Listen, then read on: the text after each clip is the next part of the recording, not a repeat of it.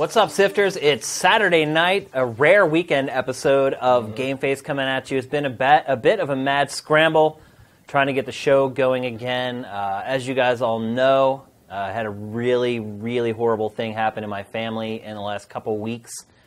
Um, there's going to be a really good episode of Geif coming up. it's going to be really heavy, uh, and I'll forewarn people right off the top that they may want to bail out. But uh, I'll be talking a lot about kind of what I've been going through over the last couple weeks in the episode, and kind of what it's like to have something like that happen, and then have to try to get back into normal life and start consuming like pop culture media again. Mm-hmm. Um, I mean, just kind of as a preface of the whole thing, you know, everything seems really vapid and silly and pointless when something like this happens. And so it was kind of a process for me to get back to a place where I could even I even wanted to play games or watch movies or watch sports or anything like that. So I'll be talking about that in Geif in an episode here really soon.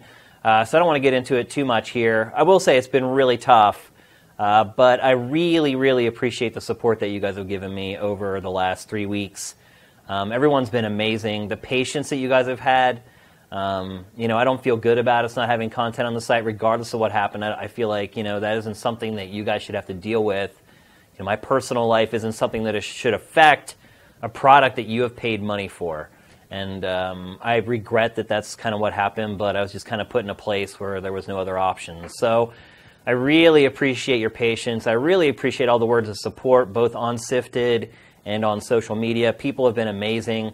Um, I know it's hard. People are like, people don't even know what to say because something like this just doesn't happen to most people. And I know it's really awkward for a lot of people. Some people are like, well, maybe I shouldn't say anything. So I really appreciate the people who are brave enough to reach out and say something uh, and offer words of condolences. It really, really means a lot to me and my family for that matter. A lot of people from my family were, uh, were on Sifted reading a lot of the stuff that you guys wrote, and they also appreciate it. So on behalf of them, thank you. On behalf of me, thank you very much. Um, I feel like now things should start rolling along. Uh, I feel like I've got at least got over the hump. I mean, I don't know if I'll ever be over this, to be honest. Like, I just I would think not. I mean, I think I'll probably be different for the rest of my life. Um, I'm trying to channel it into something good. I think what I've found is that uh, I always feel like, what would they think about what I'm doing now? Mm-hmm like every minute of the day. I'm like, what am I doing? Like, if, if they're watching me right now, like, would they think I'm doing the right thing? Would I be, am I being productive? Am, am I living up to the legacy? And, you know, all that type of stuff. So it's, it's a crazy head trip. I would not wish this on my worst of worst enemies. I would never wish this on anybody. Um, but again, thank you so much uh, for all your support over the last couple weeks. I really appreciate it. We should be good with Game Face going forward, provided I don't have a nervous breakdown at some hmm. point. I think I've gotten over that hump. Like, I don't think I'm going to be committed at this point. Uh, so I think we're going to be good going forward, and uh, we got to keep rocking with Game Face. Lots of game evals coming up really soon. Uh, we have a great show for you tonight. Uh, one of the really bad things is that all this happened like just as Q4 kicks off. There's all these games that are coming out right now, and so we've been playing a bit of catch up. Um, I had just I had just sat down and started writing the review for Forza Horizon 3, for example. Just think about that. Like, and then the phone call comes mm. that, you know, and it's vehicle related. And then I came back and I was like, man, I should just try to crank this review out. And like, I just could not bring myself to write about racing. Mm. I just couldn't, you know, it was really hard. So, getting over mental hurdles, emotional hurdles, and uh, doing the best I can. So, again, thank you for your patience. But we do have an awesome show and a bunch of stuff to talk about right off the top. Matt, yesterday it was announced Xbox One number one in the United States for three months in a row now. The first month we kind of wrote it off because we were like, oh, that was the launch of Xbox One S. It's going to re energize the fan base. Maybe. And Xbox Ones had been discounted heavily. Yeah. And, uh, you know, Pachter on the last episode, someone asked him, you know, is Xbox making a comeback? And he basically said, no, you know, it's just this flash in the pan because of the new hardware. Now I'm not so sure because what they're buying for it, but uh... well, I mean, if you look at it though, Matt, it this is two Q4s in a row. The PlayStation 4 has been abysmal. Mm-hmm. I saw a billboard yesterday for the Last Guardian, by the way. Yeah, and my my heart like ago. went kaboom, kaboom. I mean, it's coming. There's no delays now, people. There are billboards in LA Yeah. of the Last Guardian, On which the 10, is you can see it. It's- which is mind-blowing. I never would have thought that would be pushed like that. the only months reason, out. I The mean, only reason it's crazy. being pushed that way is because it's all they've got, and I think Especially now that Gravity Rush 2 slipped. yeah, and I think people are starting to realize That's it. like, hey, maybe the Xbox isn't so bad. At least they're putting out games on a regular Mm-hmm. schedule. I mean, we're going to get to Gears of War 4 here in the show. We're going to talk about it at length. But it, there's another Gears game out, a new one that looks better than the old ones. It's for new hardware. Peop, there are people who still love Gears of War who maybe bought a PlayStation 4. Maybe they're jumping over. And then, you know, the other part of it, too, is that, you know, the PlayStation 4 Slim came out during this period. So, you know, you're saying, oh, well, it's the hardware refresh with Xbox One S. Well, PlayStation 4 had a hardware refresh in here.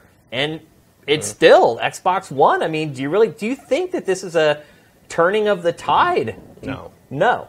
I think, Why? I think this is. I think this is mainly because a people are holding are holding off for PlayStation Pro, and b I think a lot of the people buying the Xbox One now are people that already have a PS4. You think so? And are kind of finally saying like, all right, because second console. well, especially now. like you say, like if you're a PlayStation 4 only owner, you're looking at the holiday season, you're like, what am I going to play? Yeah. You know, like so it kind of makes you know with Forza Horizon 3 doing really well and Gears of War 4 coming out, turning out turning out well, coming out strong. Yeah. It seems to like make sense, like especially for the low prices you can get for the original models now, Yeah. and and the quality of the S, and the you know it has the the it has the 4K Blu-ray in it, which you can which you don't get with the PlayStation And 4 HDR. Pro. So that helps. so that helps like kind of justify that purchase if you're someone who cares about that. Yeah. Um, so I, th- I think it's just like sort of this confluence of hardware events, and uh, and maybe you know maybe a lot of PlayStation 4 people are like kind of uh, uh, away, you know, the slim is sort of there for the future more than right now. I think it's more the,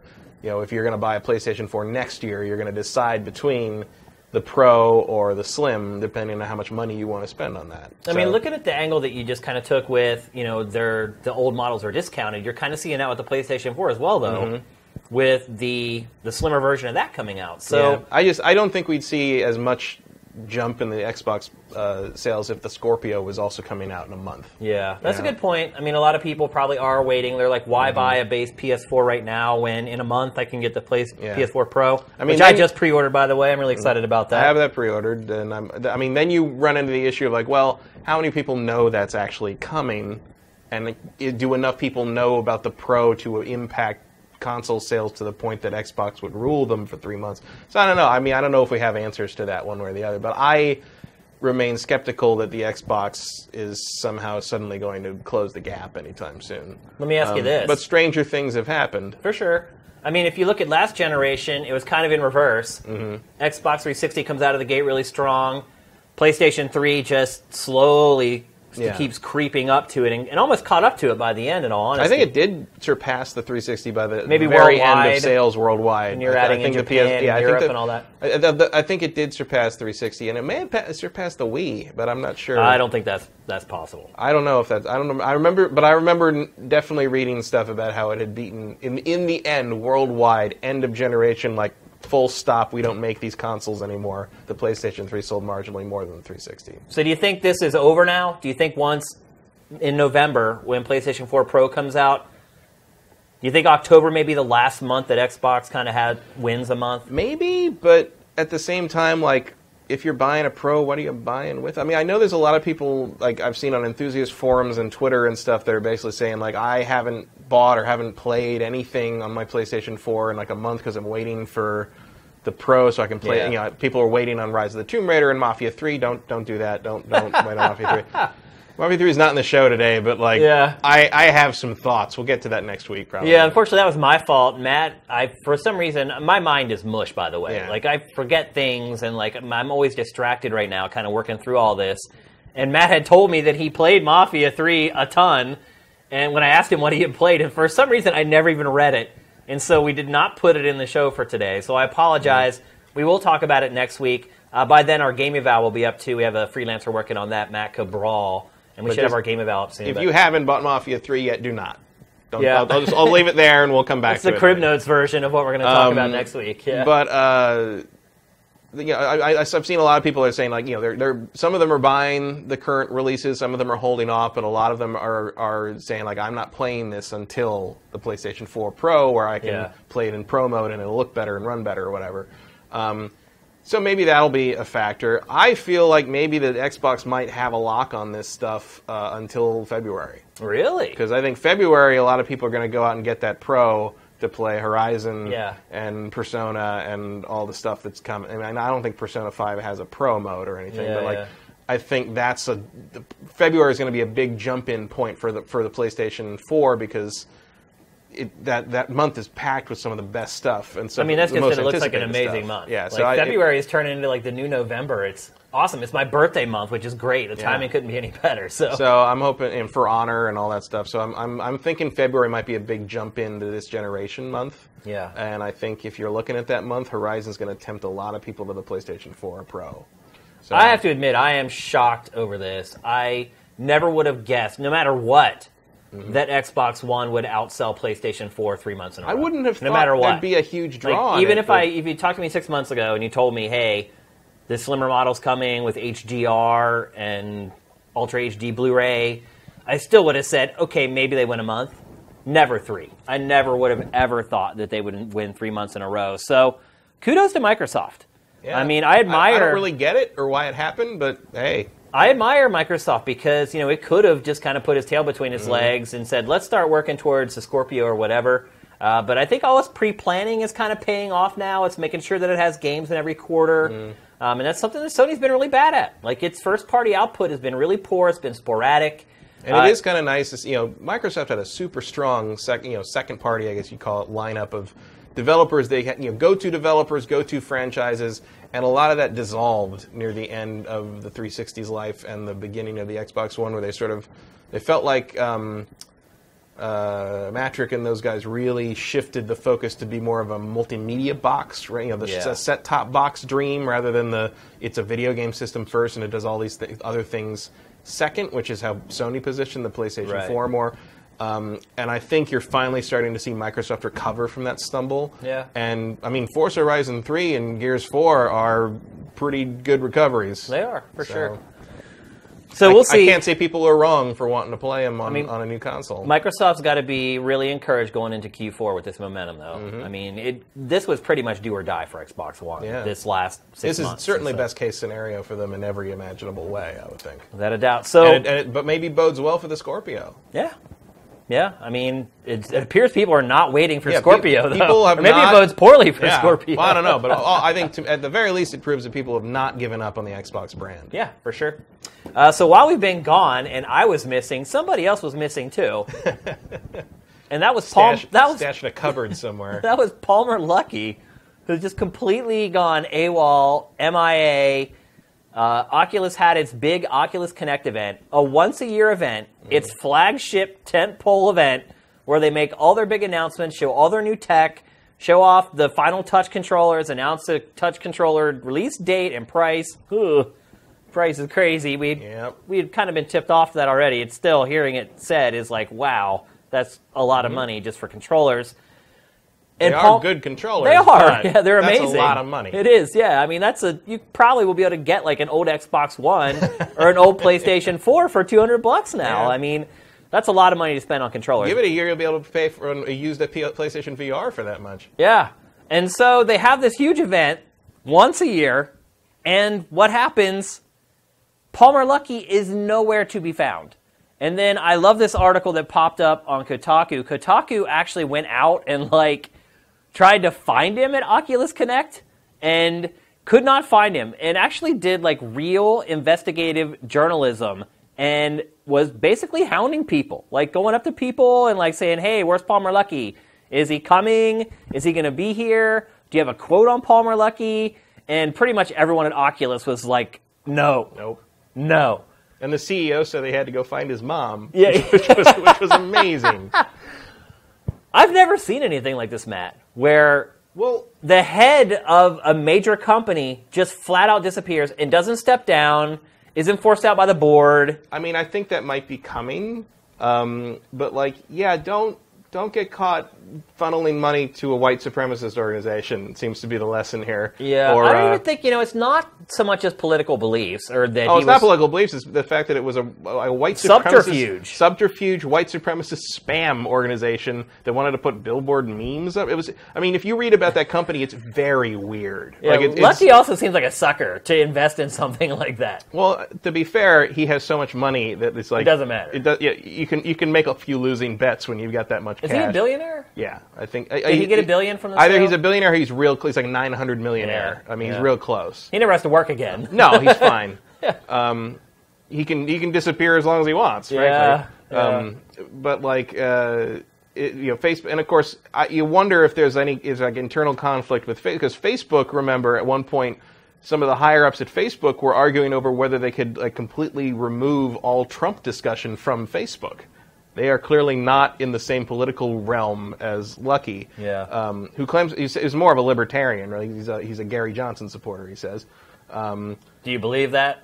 uh, it's. It's I, I mean, irrelevant, their their their policies are in some ways Johnson's policies are worse. I mean, he wants to. I mean, Trump doesn't want to raise the minimum wage. Johnson wants to abolish it. Oh. So it's like, you know, it, it's it's it's not a winning combination. Yeah. But um, and I, but I don't care. You know, there's I'm I guarantee you, I own games by people with abhorrent political philosophies. Oh, yeah, you don't- all up thing. and down my Steam library. There's no Right, way. There's here's no the way thing, to know. You don't know these No. people. Like you don't know. It's, that's why I always have an issue with people romanticizing video game developers Mm-hmm. and thinking that just intrinsically video game developers are amazing because they make amazing games. That means they're great people. Like No, it's not, they're like They're that. not all great people. Ken Levine is great. yeah. but, oh, like, there are. Look, there are a lot. There are a lot of great people in, in, there in are, the industry, but there are like, just as many that yeah.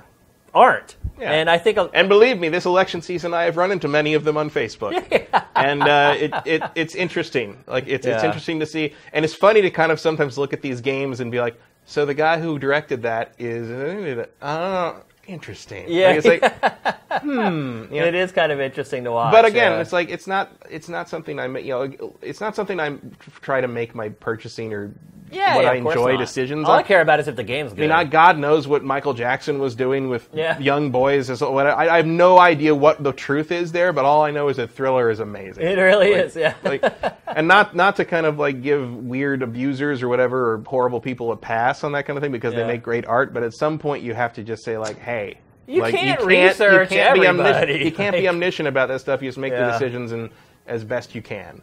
Do you Um, think uh, Luckey will stick around? Do you think he's going to step down? I don't even. I I, I, I if I I would have thought he'd have done that by now. Yeah, I don't unless think he is. unless I don't think he will. I, I I think he would have by now, or Facebook would have forced him out. yeah, Um, unless there's some kind of massive legal thing where they have to extricate him somehow from the, the stock options or whatever. Right, I, don't, right. I don't know what the what the rules are in that or what the process would be. Um, but I can guarantee, I bet he won't be doing any keynotes anytime Yeah. soon um, un, until they have a couple of meetings. yeah. Well, I think they um, probably already had a yeah, bunch a few of those. meetings. Yeah. Yeah, Uh, you know, uh, I'm glad I bought a Vive. in that regard, although you know, I understand the argument. It's like you don't want to. There's a lot of great people working on the Rift, and you don't want to Yeah. punish them for the actions of one stupid guy at the top of the pyramid. Yeah. Um, but that's kind of all the more reason to get rid of him. He's made his money. He's fine. Yeah, the, yeah. the guy, the guy working on the you know redesigning the headset strap for the next generation Rift, he's got to you know feed some family Yeah. back home. But like Palmer Luckey's not Palmer, Palmer. Luckey's okay. Palmer Luckey can go do whatever he wants to do anywhere in the world for the rest of his life. He And- also came from money in the first place, Yeah. so even if this never would have happened, I have a feeling he probably would have been okay. Yeah. So uh, here's And then, of course, you compound that with the whole lawsuit thing happening with Carmack Right. and you know And ZeniMax saying Vivendi, they, yeah. Vivendi and all those guys saying they, he stole the tech for the and all that. It's like Yeah. which seems far fetched to me, but you still got to fight it. You know, it's, it's still a thing you got to deal with. Does it seem all that far fetched? I mean, I- Carmack's a genius. There's he is no a denying genius, that. but, Is, is there any? I mean, well, that's the kind of thing. Is Carmack's a genius?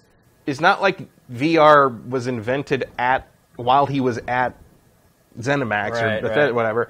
So it's like, are you really going to claim that John Carmack needed something that was in like the Bethesda office to like invent the thing he invented? Because I feel like John Carmack is, you know, he's got the closest thing he to also like a, didn't invent it. He No. went into Oculus and like fixed the Oculus. fixed a bunch of stuff. Yeah. But it's like you know, it's like look, John Carmack had probably done that with two tin cans in a cave Right. if it really got down to. I mean, the dude, the dude is is Yeah.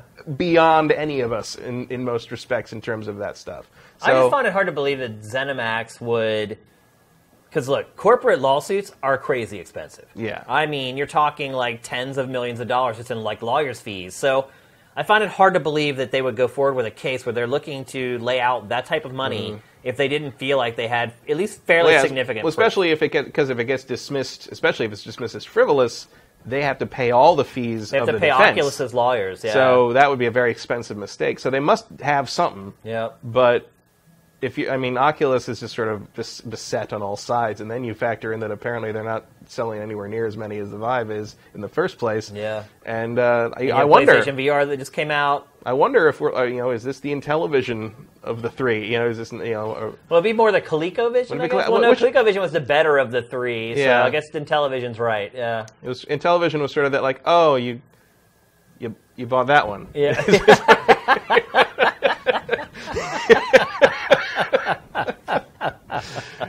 I'm sorry, Oculus Rift owners. I don't, No. or Intellivision owners. I don't, I don't mean it. I don't mean to be mean about it, but it's just. No, but you're right. That's kind of the way it was back then. You had like the Atari Yeah. 2600 was kind of like everybody's system. it was like PlayStation VR, Yeah. and then Intellivision was Oculus, Yeah. and then ColecoVision it was like, oh my god, you spent a lot of money for the good version of Donkey Kong. Well done. You know, it's like that was ColecoVision. It was, yeah.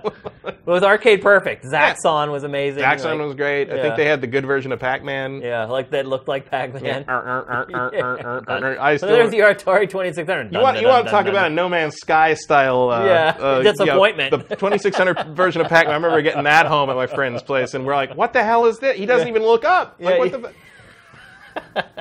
oh, Yeah. It go, it, it's been happening since the beginning. It really is nothing new. Except back then there wasn't social media and like there was no place for us to go and like no one to complain together. except the playground, and you couldn't return it. Yeah, there was no Twitter for us to go and that. like yell at the person. who And if you adjust Pac-Man. for inflation, Pac-Man cost about 110 dollars in 2016 money. I mean, it was. did, yeah. it was All right, let's move on. Let's talk about Cuphead's been delayed. Do you realize that they're on? I drafted Cuphead. They Oh, were on my you? team. Yes, yes. I didn't. I did I say something about that? Like you think that's coming this year? No, not that one. No. I figured for sure an indie game had already been delayed twice. What a debacle my fantasy team ended up being. Literally Yeah. half of my team, half of my team Half ended up being team didn't delayed. even show up to play. Yeah, it's unreal. And I knew it. I played the first season. I felt like I erred on the side of caution, and I just got burned over and over and over again. But on a more serious note, what the hell is going on with Cuphead, dude? Like, I don't know. I mean, I think you're right that they, you know, it was a boss boss rush game, and they're expanding it out to a full platformer, and that apparently takes more time than they thought. It's crazy, dude. Like, there's no reason this game. Look, the art's incredible, and I get Oh, yeah. it. It's all hand drawn and hand animated, and, and that does take a lot more time than just building an engine and creating animation routines and behaviors and telling things what to do. But dang, man, this game has been in development for forever. Well, if it makes you feel any better, think about how the Star Citizen people feel. Yeah. Oh, the Star Citizen's starting to show up. Some of the Star stuff Citizen- they've been yeah. showing Well, I lately mean, looks I mean, you- incredible. You, see this? I mean, this this is here. This is this, is, this exists. Cuphead Yeah. is real. yeah. Star Citizen is real, but you know, they the Squadron 42 single player component got pushed to next year sometime, maybe. Yeah. Um, not. I mean, if you're surprised by that, I don't know what to tell you. Like that that was going to happen. Yeah. But uh, you know, Cup. I mean, I don't know if I was ready, f- expecting Cuphead to be delayed, but at the same time, they'd been so vague about. I mean, I didn't think at a certain point once you hit October and you've got no 2016 date. Yeah. Like I'm like, well, either this is coming out on Christmas Eve. So indie or- games are kind of notorious for just having a quarter for a date, and then one day they put out a trailer and they're Oh, like, "Oh, it's next week. Go. yeah, yeah, like or in two weeks. or But this whatever, one, I feel like they, we would have known. yeah, the So, build up for this has been too big yeah. probably for them. This to do thing, I mean, like also like, I wonder if someone's like, look, God help these guys if this thing comes out and it's not amazing. yeah, Because if this thing comes out and so people somehow believe that you know if, if it's another Mighty Number Nine situation or like they think it's like some kind of half-assed, if the boss fights are great but the rest of it is just some sort of like Which is possible. by the by rote kind of piece of shit. Like, I mean, y this thing has to be, you know, this thing has to be solid gold from start to finish at this point. Basically. well, the game's hard as balls, so. I, I know already that it's going to turn off a lot of people who are going hard to look are at balls exactly? It. it depends on what kind of balls you're talking True. about. Bocce anyway- balls, I think. We'll So anyway, I. I basically concede the league to you at this point. It's done. I'm trying to figure out now when we'll do the whole Bloodborne thing, which I have been trying to avoid at all costs. But probably we'll do it like after the last game face of the year and before we leave for the holidays or something like that. Just Mm-hmm. come in and do a stream. Maybe we'll turn it into like a child's play charity thing or something Mm-hmm. Just like that. something good comes of it. Yeah, because otherwise nothing good's going to come out of it. So Bloodborne. yeah. Okay, finally, before Bloodborne. we get into the meat of the show, uh, it's been swirling the last couple days. Nintendo NX announced next week a uh, some other version of Pachter Mm-hmm. has said that they have the scoop that they know it's going to be shown off for the first time next week, and and consequently, it has downgraded its rating on Nintendo stock, saying that it expects the console to sell for 300 to 350, which they think is really high.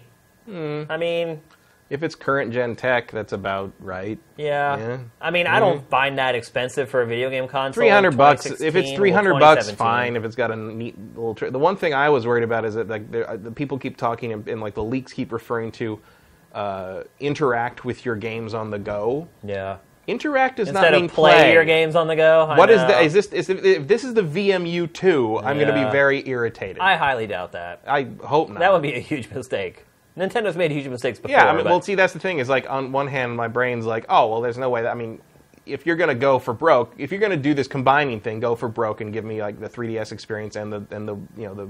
I don't want to say the Wii U experience because fuck that, but like Yeah. the GameCube experience, about yeah. uh, but if you're gonna like, but it's like at the same time, I completely conceive Nintendo doing that horrible, you know, that mistake. It's like, oh, you, you can't play Breath of Breath of the Wild on the on the road, but you can like, you can earn sticks. can play or this something. mini yeah, game. you can play a mini game and earn fish. Or here's You know, this like hunting mini game Right. that you play, and then you come back and you have ingredients to cook with or something like that. And look, I still don't think that's going to be the I, case. but I, I hope not. Look, I don't care so much because I don't intend to ever play anything on the go. Yeah. Because the thing about I've, I've talked about this before, but it's like okay, you can play Breath of the Wild on on handheld version, or you can play. A, I am always going to wait till I get home. Yeah. Because it's better on my giant screen, in my home theater. Like I, Yeah. I, I'm not going to do that. But I guarantee you, there are tons and tons and tons of fans who want that portable, uh, you Oh, yeah. know, ability. yeah, And in Japan, obviously. Oh, in Japan, but I think also over here. I mean, look, I've seen enough people freak out about how great it is to care, to play remote stuff on the Vita for right. some reason. Like, Yeah. like, but look, this is an important thing to a large chunk of the user base, and if that's not there, if that's not there, the GAF thread's going to be amazing. Let's put it that. It let's just, let's just put it that way. Yeah, like, yeah. I can't wait to see the subreddit. I, I don't think it's true. Like I, I- I think Nintendo would have told us either Fri- Thursday or Friday Mm-hmm. that hey, this is happening next week. Like they're not just gonna just pop up. Hey, or here's the NX like, Ah, on yeah. Wednesday, and like ta-da! Like that's not gonna happen. Although maybe I don't. You know, I would give it a twenty percent chance. I was I was going to say twenty percent. Yeah. I was going to say that too. so I, I really don't think that's gonna happen. Don't start freaking out, sifters. Like worried that you're So okay, so like we're basically predicting that like they're not going to show the NX this month. yeah, it's kind of looking that way.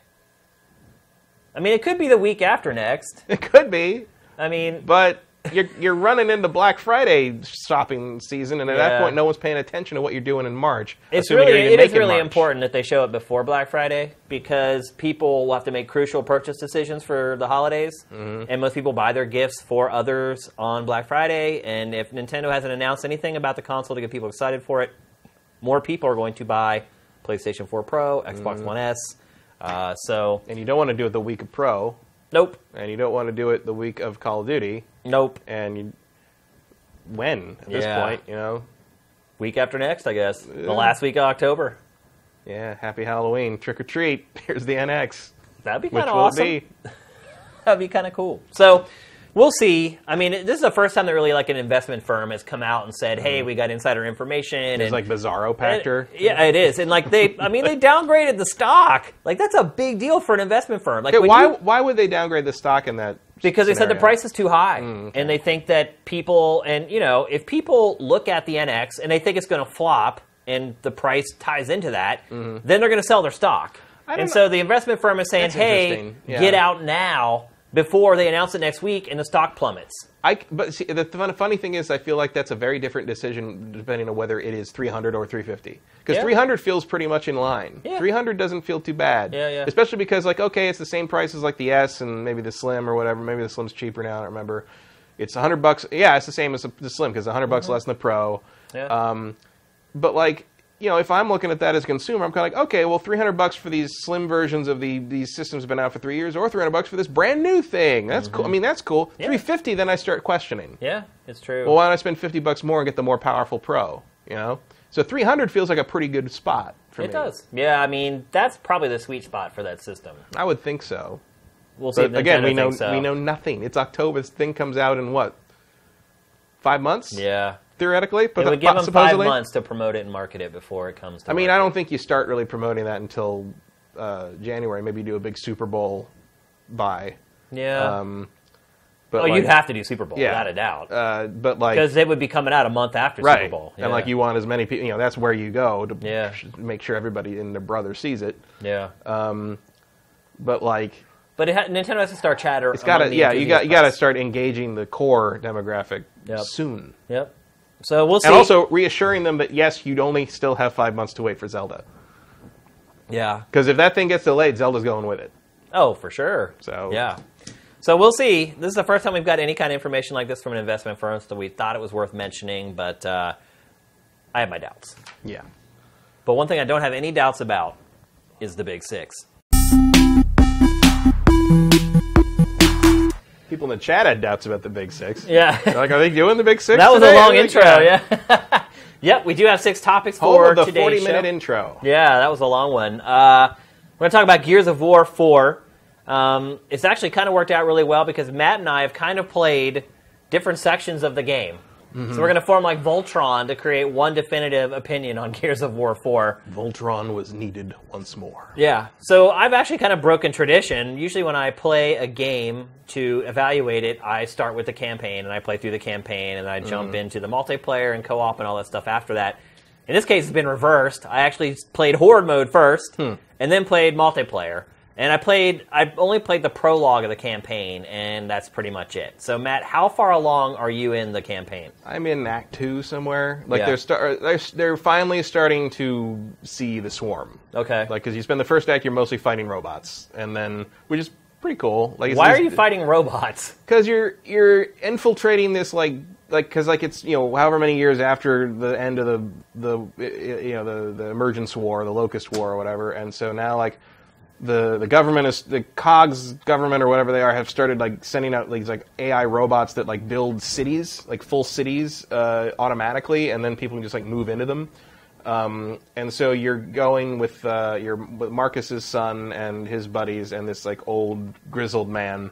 Uh, one, of the, one of the outside. Basically, this is what the outsiders, the you know the people who weren't part of the military, have become. Yeah. Uh, and so they go, they're basically breaking into steal like a rep, what's called a replicator or something like that, um, like a construction device that they can use to make supplies and weapons uh, from this city. And the city apparently has these vast, vast stores of soldier robots that will stop anyone that comes in to do that, which is like, that's a big expenditure of materials and time for something that may not ever happen because there's barely any humans left. But hey, let's go with that. so you're, you're fighting like these like android robots um, that, and let me go let me go way back for the Ninja Turtles fans here uh, that look a lot like the old Mirage Comics Ninja Turtles uh, aliens that are based that Krang is based on. They had these slim android suits they'd wear. Um, so you spend a lot of time fighting them. These little balls that roll up, you have to kick away and shoot them before they explode. It's all kind of standard Gears stuff, but like it's not. It, it feels a little more binary domain in a way because you're fighting robots and like their arms and stuff can come off. And it, it was pretty cool. The fun thing about it is like because you're in this you know prefab city that they're building, everything in the city is perfect and pristine and untouched, which is like the opposite of, everything in Gears. Gears ever. Yeah, yeah. So it's sort of like It's a good way to kick off the game, though. You're fighting through almost this sterile city environment, which is unlike anything you've played Gears in before. So while you're still doing the same Gears pop and stop stuff, you're kind of like, oh, this is super bright and, and you know undamaged Colorful. and colorful and Other nice. colors other than brown and gray and It's- red. and and that comes like a very very beginning, like you play the prologue, a very very beginning, like some flashbacks to the the war before Emergence Day, and then the big final battle that happened at the end that we didn't really see at the end of Gears Three because we were with Marcus, Right. but like you see the fight that like the the general and everybody were in, like the, the the losing final stand of humanity, right as you know Marcus and crew did the thing that shut down all the locust, which apparently has had some consequences for the planet. But like they get into that later in the story. I don't- They haven't really Yeah. dealt with that yet. Um, so I'm you know far enough in that like the story is starting to finally kick into gear, um, but not quite far enough to say whether it, it's like you know Good. good or not in that regard. I mean the game I can talk about the gameplay is good uh, in terms of I mean it's Gears. Uh, I it's funny how important being able to grab people from the other side of cover is. Yeah, yeah. Um, that I because it still feels a little clunky to me in terms because Gears has always felt a little clunky, but that really sort of fixed one of my you know there's always that sort of thing in Gears multiplayer and campaign where you'd sort of end up on the opposite sides of the same cover item. weird, I think everyone's like- like now because like if you jump you know because theoretically you're supposed to be able to jump over and kind of you jump over and kick them and they sort of stumble and you can like Yeah. chainsaw them whatever, but that works about like sixty percent of the time. You Yeah. never quite knew what that interaction was going to be. Yeah. And that this is like really sort of solved that problem, and it looks cool too. Nobody does that in multiplayer, by the way. No, Nothing. Nope. And all the time I played it, it never happened to me once. I think I saw somebody else do it once. and I'm playing it on PC, and it is gorgeous. I mean, Yeah. it's just, it's one of the best looking games I've ever played. Wow, um, that's on quite a PC. statement. It's it's the, the the level of detail and just the texture quality is amazing, and it still runs well. You know, it still have you runs played the solid. Xbox One version at all? No. Oh, okay. I have. That looks good too. I mean, I'm not. not I think it looks good. It, is- this thing is beautiful. Like the, on PC, like uh, running. You know, I have it downsampled from like 3K, running on my 2K monitor, basically. Yeah. Um, And it's. Ju- I mean, it's vibrant. It, it's. I mean, it doesn't look as good as what I saw at, at um, E3 on the ninety thousand dollar television Yeah, because well. that looked that looked like someone uh, that looked like a moving painting on glass, Yeah. basically. But um, it is. Uh, it is beautiful. It, it is. It is very nice. Even on Xbox One, it is is probably the most technically adept Xbox Mm-hmm. Also, I, One game. I, I did want to mention because I played Gears of War Ultimate Edition on the Xbox One the week before this came out because I was waiting for it to come out and I was I got got the Gears bug happening, and I probably would never have noticed uh, unless I'd played Gears One, uh, you know, a week previously. This this fight here is actually like in the beginning of is. Gears, Gears One. Like you come across the aftermath of it's this with CG the van and everything Yep, it totally is. and yeah. uh, and I thought that was pretty awesome. Yeah. That like even like the because I recognize the van and there's the hole there and you don't really know what came through the hole and all this stuff. It was like it was it was this was, this was cool. Like I thought because you know they're jumping so far ahead and they're sort of leaving behind the thing we think the stuff we think of as familiar with Gears in terms of the Locust and and that war, and ongoing war. And like the prologue really gives a couple of nice shout outs to it, and Yeah. it, I felt like it actually transitioned Clever. pretty nicely. It's good to see them going back and paying some homage to the original games. It's also, it's also nice to see the old stuff look this good. Because I mean, one thing I would say about like three four three taking over Halo is I feel like they didn't do any of that. Yeah, no, Like, I'd agree with that. I never played Yeah. like Halo 4 and was like, oh, you can tell these people are big time Halo fans. Like, I never Mm-hmm. felt that way, but I do, even the short amount of time that I've played the campaign, I do feel that way about Gears of War 4. Like, you can Yeah. see the people. I mean, I don't know if they brought over any other people from Epic to work on this. I don't know. I mean, but I know Rod Rod Ferguson. obviously, yeah, he's but, like, the big the big dog, but. I don't know. I, I'm, I'm I'm impressed with that as well. Yeah. Like that's something that stuck out to me, like right definitely away. feel, there's there's a respect for the source material. Yeah. Uh, and also As like much as you can respect this right, source material. but it, but also like um, I feel like so far at least I feel like this game earned its four. Yeah. You know what I mean? Like I feel Yeah. because like with Halo Four, it felt like maybe you should have just called that Halo colon new title. Yeah. Because like it didn't, it does. Halo Four didn't really strike me as like really continuing off of three in any meaningful sense beyond like this is where Master Chief ended up and we have to start here. Yeah. But like this one really feels like it's still part of the series and still telling the story. Yeah, the story itself, you know, I uh, I think one of the reasons I did not play the campaign first is because I know there's like a strong like father and son Oh, component. it's yeah, it's all yeah. the very and the very beginning, it's like, oh yeah, all right, the whole series is fathers and sons. It is, really. and like I, I, I think I said to myself, I cannot cry playing a Gears of War game. I just, I cannot do it. Like I, I don't think didn't I- cry when he found Maria. Yeah. no, I did not. And I think maybe Uh. subconsciously, that's why with this game I did not play the campaign right away, and instead I went in and played multiplayer and Nah, horde Mm-hmm. that's, mode that's instead. wise. But uh, yeah, so how heavy is that component in the story so far from what you've played? It's there. I mean, Yeah. and there's. I mean, at the very beginning, there's all things like we don't know where Marcus is, and there's, there's sort of like, is he dead? Is he not? Like, no, you don't really know. Yeah. And if it, it is similar to. There's a reason they got to find him, Gotcha. basically. And uh, you know, there's there's that element of uh, JD is like you know his son, and and but he's not with the cog. He's you know he's working with outsiders, and he's you know he's raiding cog cities to get supplies and stuff. And so there's sort of this. Well, how did that happen? Yeah, that's one thing that I'm I, I I'm kind of glad that like it doesn't do i mean it does it a little bit but it doesn't do the usual game thing where it's like oh you're starting in the middle of everything and like oh Right. oh my god what's that? now we're going to flash back we're going to like catch up to where you started i was like go away Yeah. be- because mafia 3 does that and mafia 3 does that in a really clunky way and the Yeah. thing and cuz like and the thing is like look the reason to start in medias res in media res in the middle of everything is only if ev- the, the, then you start to tell what happened as you lead up to that scene, right? Yeah. The only reason to do that is if you desperately need ev- the audience to know that that is going to happen as they're watching the rest of this stuff. Right. And in something like, say, Mafia 3 and almost every video game that has ever used this device, you don't. It's just there because they think they have to start with an action scene to get your attention. But then Yeah. compare it to something like Reservoir Dogs, which starts with uh, um, uh, Tim Roth writhing in the back seat, having been shot in the gut, uh, uh, and Harvey Keitel holding his hand and trying to keep him alive. Yeah. And then you jump to those, the, you know, the whole crew getting assembled and put together. Knowing that that is where that's going to end up, is you're like, okay, how is this all going to go to hell? Whereas, like in something like Mafia Three, where like you're, you know, you start in a big bank, like a like a heist at a ba- at a, at a Federal Reserve, um, you're like, well, I know you're going to become be robbing the Federal Reserve because this is a mafia game. Like it's, it's like there's there's no interest. There's not really an interesting reason why you end up in that scene in most games. And I'm glad that Gears Four just says, you know what, we're just going to tell the story. Yeah. And I found that I, I don't know why I found it refreshing, and particularly in this game, because Gears has never done that, anything like that, really. No. But like shooters have that te- that, that temptation to start with the big battle, and the way they Oh, do that They in this, right the yeah, the way they do that in this is they use the framing device of the of the you know where they're starting in the future as like a celebration, like a, it's like an anniversary celebration where the the leader of the government is kind of giving a speech about all the people that were sacrificed in the name of fighting these wars and stuff. And then you flash back to the big battles and you get your big action sequences, but it's stuff, it's review for us because we already played those games. Yeah, yeah. And that was a good way to do it and didn't make me feel like you were just manipulating me. Let's talk about the gameplay. Uh, the limited amount that I played, pretty much just Gears Oh, it's Gears. 101. Yeah. Um, I mean, again, I haven't played a ton of it, but that was kind of my first impression. Is it doesn't seem like it's really been moved forward in any No. significant I way. would say. I mean, there's some differences in a couple of weapon, you know, a couple of new weapons make a difference, and just Do you have a favorite new weapon?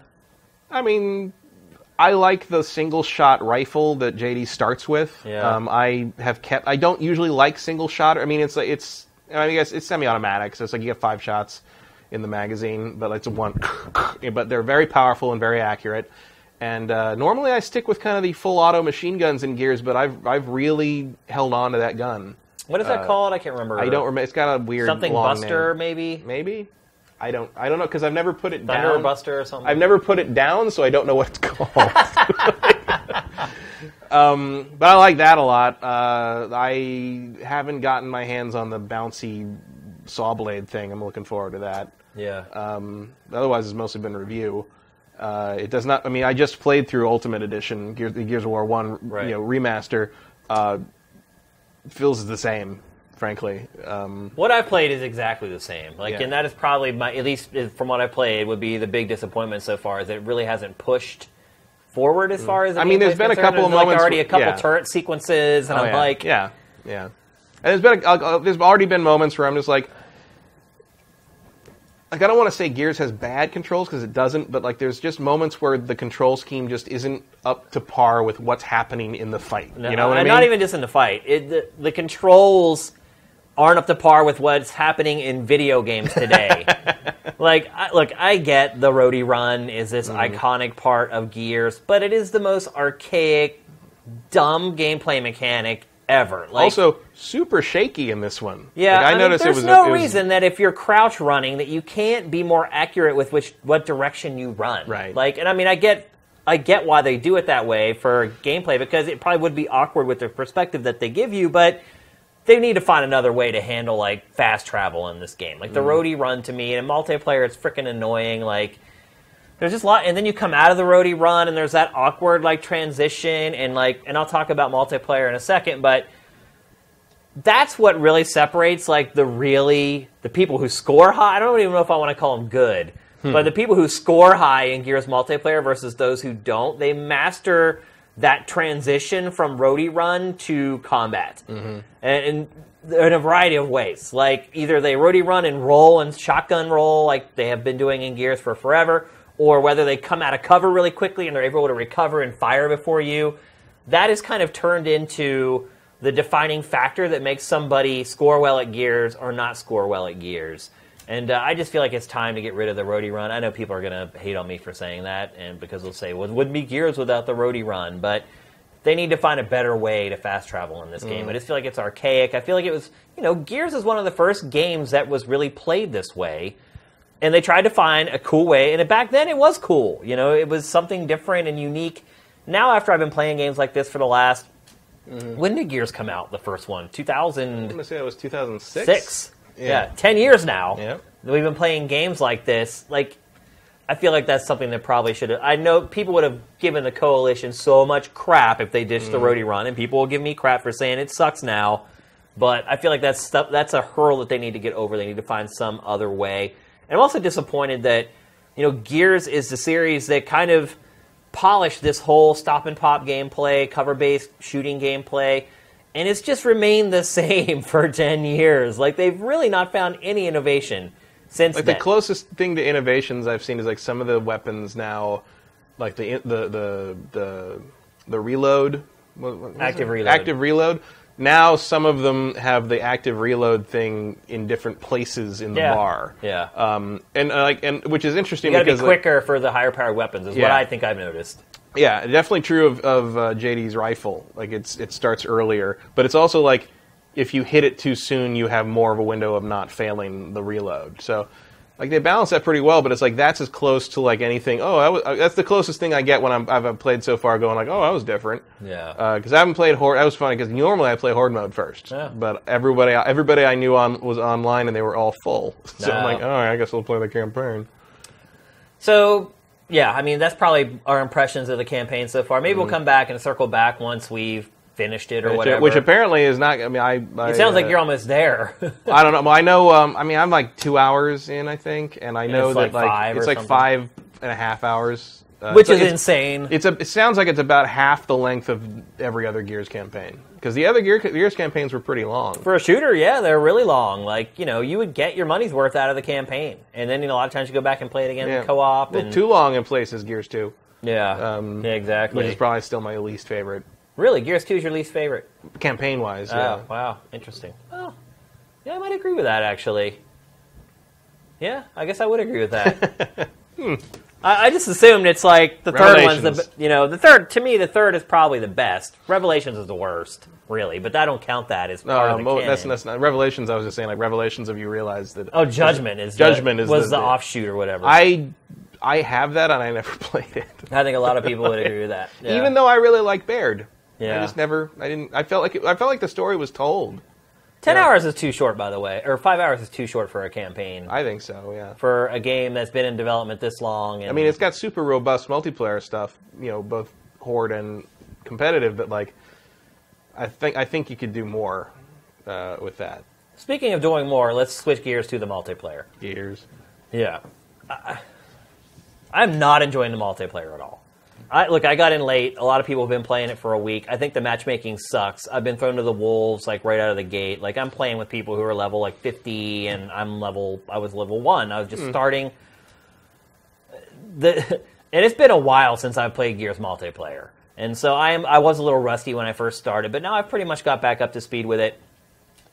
and I'm just getting annihilated. Like to the point, it's just not even fun. It's like I feel like I have like no chance whatsoever. Like I'm just totally screwed. Like these people are shotgun rolling me. They're rolling around corners and popping up and shooting me with guns that kill you with one shot. And I have this little like machine gun, like spewing bullets or whatever. It's like I don't know why this footage is at halftime. Why? Yeah. Why is it slow motion? I don't know. I don't know what happened to this footage. That stinks though. It probably means our horde mode footage is in the same boat. Then it must have been a rendering issue or something.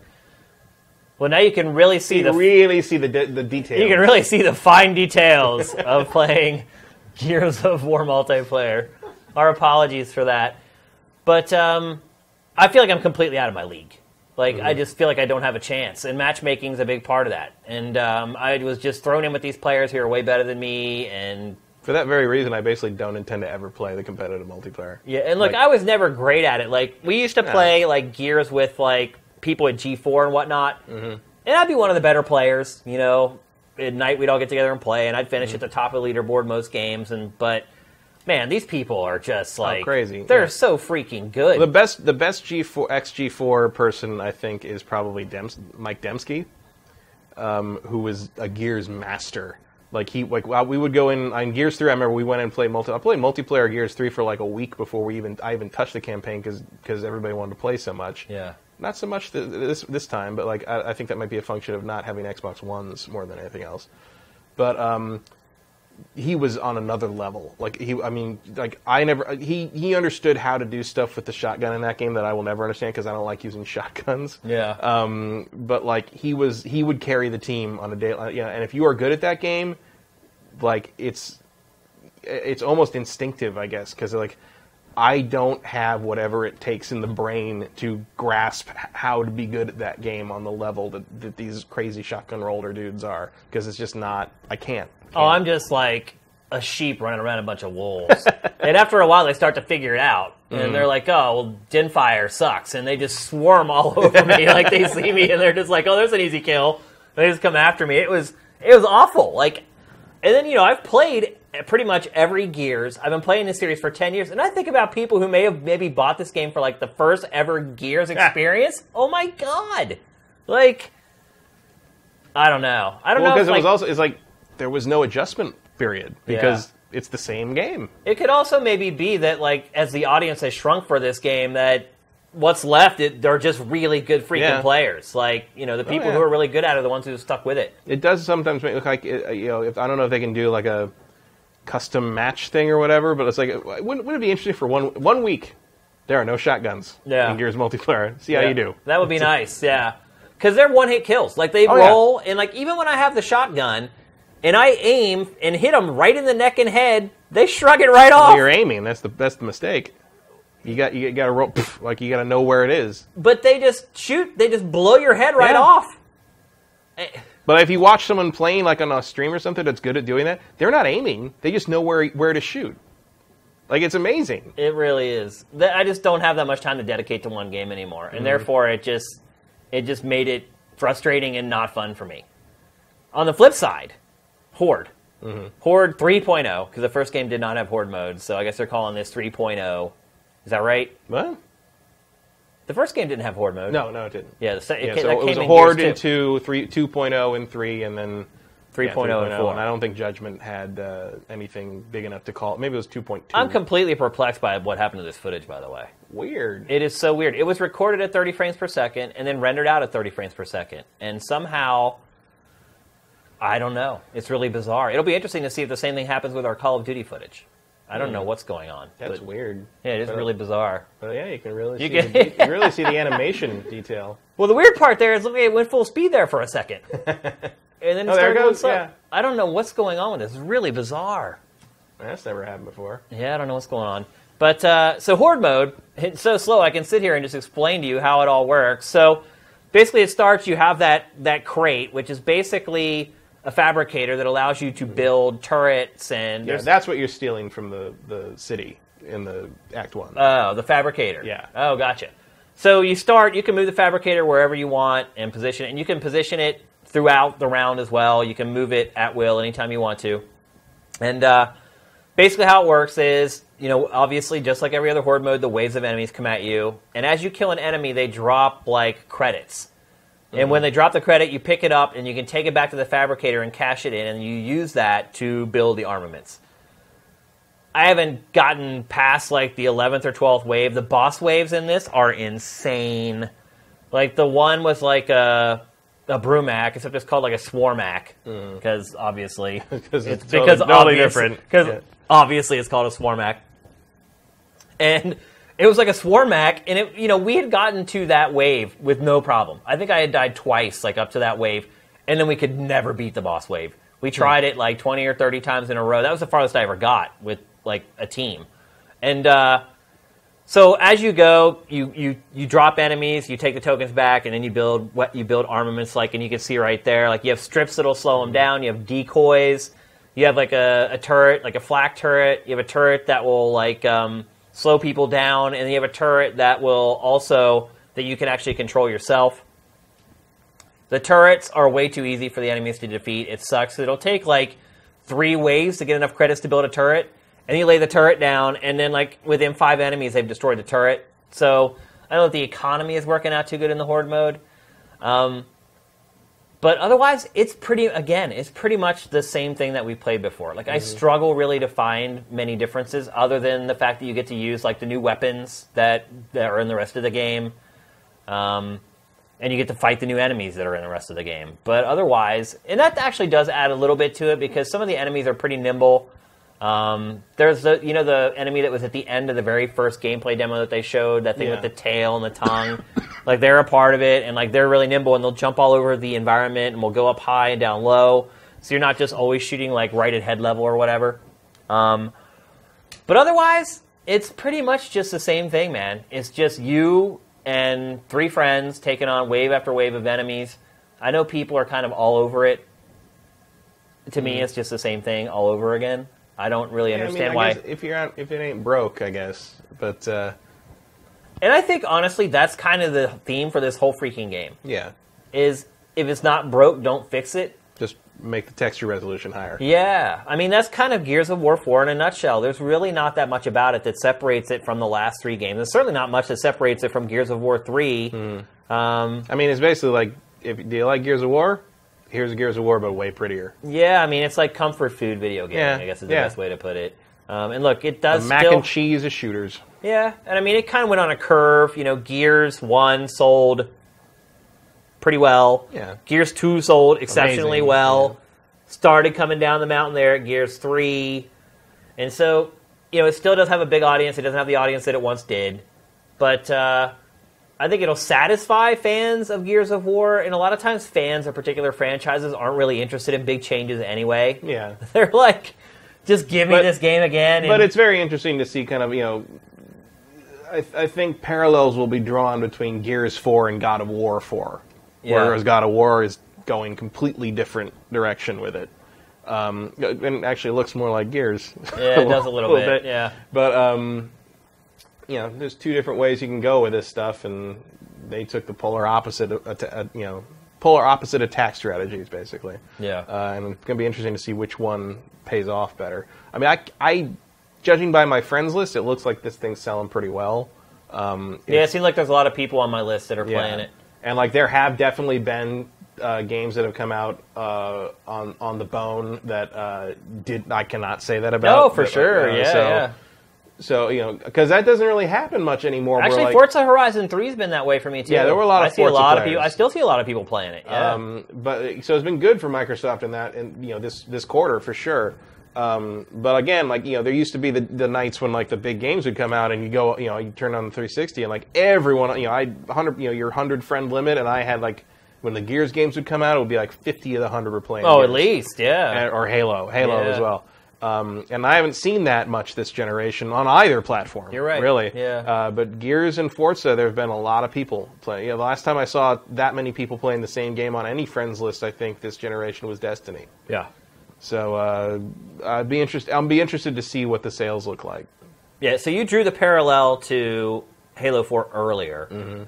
Kind of showing this game in a positive light compared to Halo 4, but I would actually contend that this game is still very similar to Halo 4. Mm-hmm. It's it plays it I safe. meant more. I, I think I meant that more in the in terms in narrative terms, in terms Yeah. of how they were treating the, the, the world building and the and the and the way the narrative continues. Because you know they both involve a jump from the kind of the conclusion of the trilogy. Yeah. I think Gears of, Gears of War Four makes that transition much better than Halo Four did.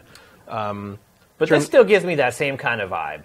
Like it's just, well, I think Halo Four changed more in terms of what you were, how you were fighting, and what you were fighting. I think Halo Four made a lot of mistakes in that regard. Yeah, yeah. Uh, because the Prometheans are not fun to fight in any way, shape, or form. At least the Swarm and the new the robot enemy so far Aren't well- worse. Well, they, yeah, they aren't worse. They- exactly. They're they're they're what that's you've the best done thing we before. can say. It's not worse. Yeah, they're what you've done before, but at least it wasn't making me sitting there like Halo Four, being like, man, I wish I could fight some elites for a change. You know, Yeah. like, Yeah, I uh, I'm enjoying my time with it. Not exceptionally though. Like I find myself like wanting to play other stuff while I'm playing it. Yeah, I mean, it's it to be. I mean, I played the campaign a couple of times. Uh, it's a five-hour campaign, and I still haven't finished it a week later. I mean, what does that say? Yeah. You know, I haven't gone back to. it. I've I've had VR stuff to play. I've had. I was playing Mafia Three. Uh, you know, I I was tempted away by other things. Um, and I haven't really. Cons- the oth- of course, the other thing is like when I go to play a game on my PC, I look at my Steam list, and this is not on my Steam list. Right. It's on my Xbox app that I try to keep closed because Yeah. it, it's annoying. Um, but if, you know, I'll probably you know tonight maybe I'll go back and play it again. I think if I had to sum it up in one sentence, solid but unspectacular. Yeah, visually stunning. And I said the same thing about Halo 4. Solid but unspectacular. That's how I feel. What is up with this fly attacking fly us? in here. Yeah, fly's a I've big. never Ge- seen an insect in here before. Fly's a big Gears fan apparently. Uh, that's a good one. So, all right, let's move on. Next, we're going to talk about, and hopefully the footage for this isn't totally borked. It's good. You already you already checked it out. That's good to hear. I don't know what happened with Gears. What is up with that? Uh, really bizarre. Were you capturing thirty? Yeah. Well, because the multiplayer runs at sixty. It does. So maybe it was some kind of halvesy problem. really bizarre. there. Sorry about that again, people. But um, next, we're going to talk about the Infinite Warfare, Call of Duty Infinite Warfare multiplayer beta. Uh, if you guys have been on the site the last couple days, we gave away a bunch of codes. All the codes are gone, by the way. Uh, we've taken down the promotion for it, and the thread has been unstickied, so you guys won't try and get a code. Uh, but yeah, we did a little contest. People explained to us why they thought they deserved a code, and we sent one to them. So if you're watching this and you haven't been on the site, it's in your inbox right now. The code should be. So I've been playing this pretty much all day today. and if you've watched Game Face, you know that Matt and I are both really excited for Infinite Mm-hmm. Warfare, which is something we haven't really been able to say about Call of Duty for a while. Of course, that hype was all based on promo. This Right. is the first chance we've actually had to play. And, and honestly, ninety-eight percent of my hype is based on campaign. Yeah, yeah, because that's what the, what they've shown in the campaign has looked really freaking awesome. But now we're playing multiplayer, so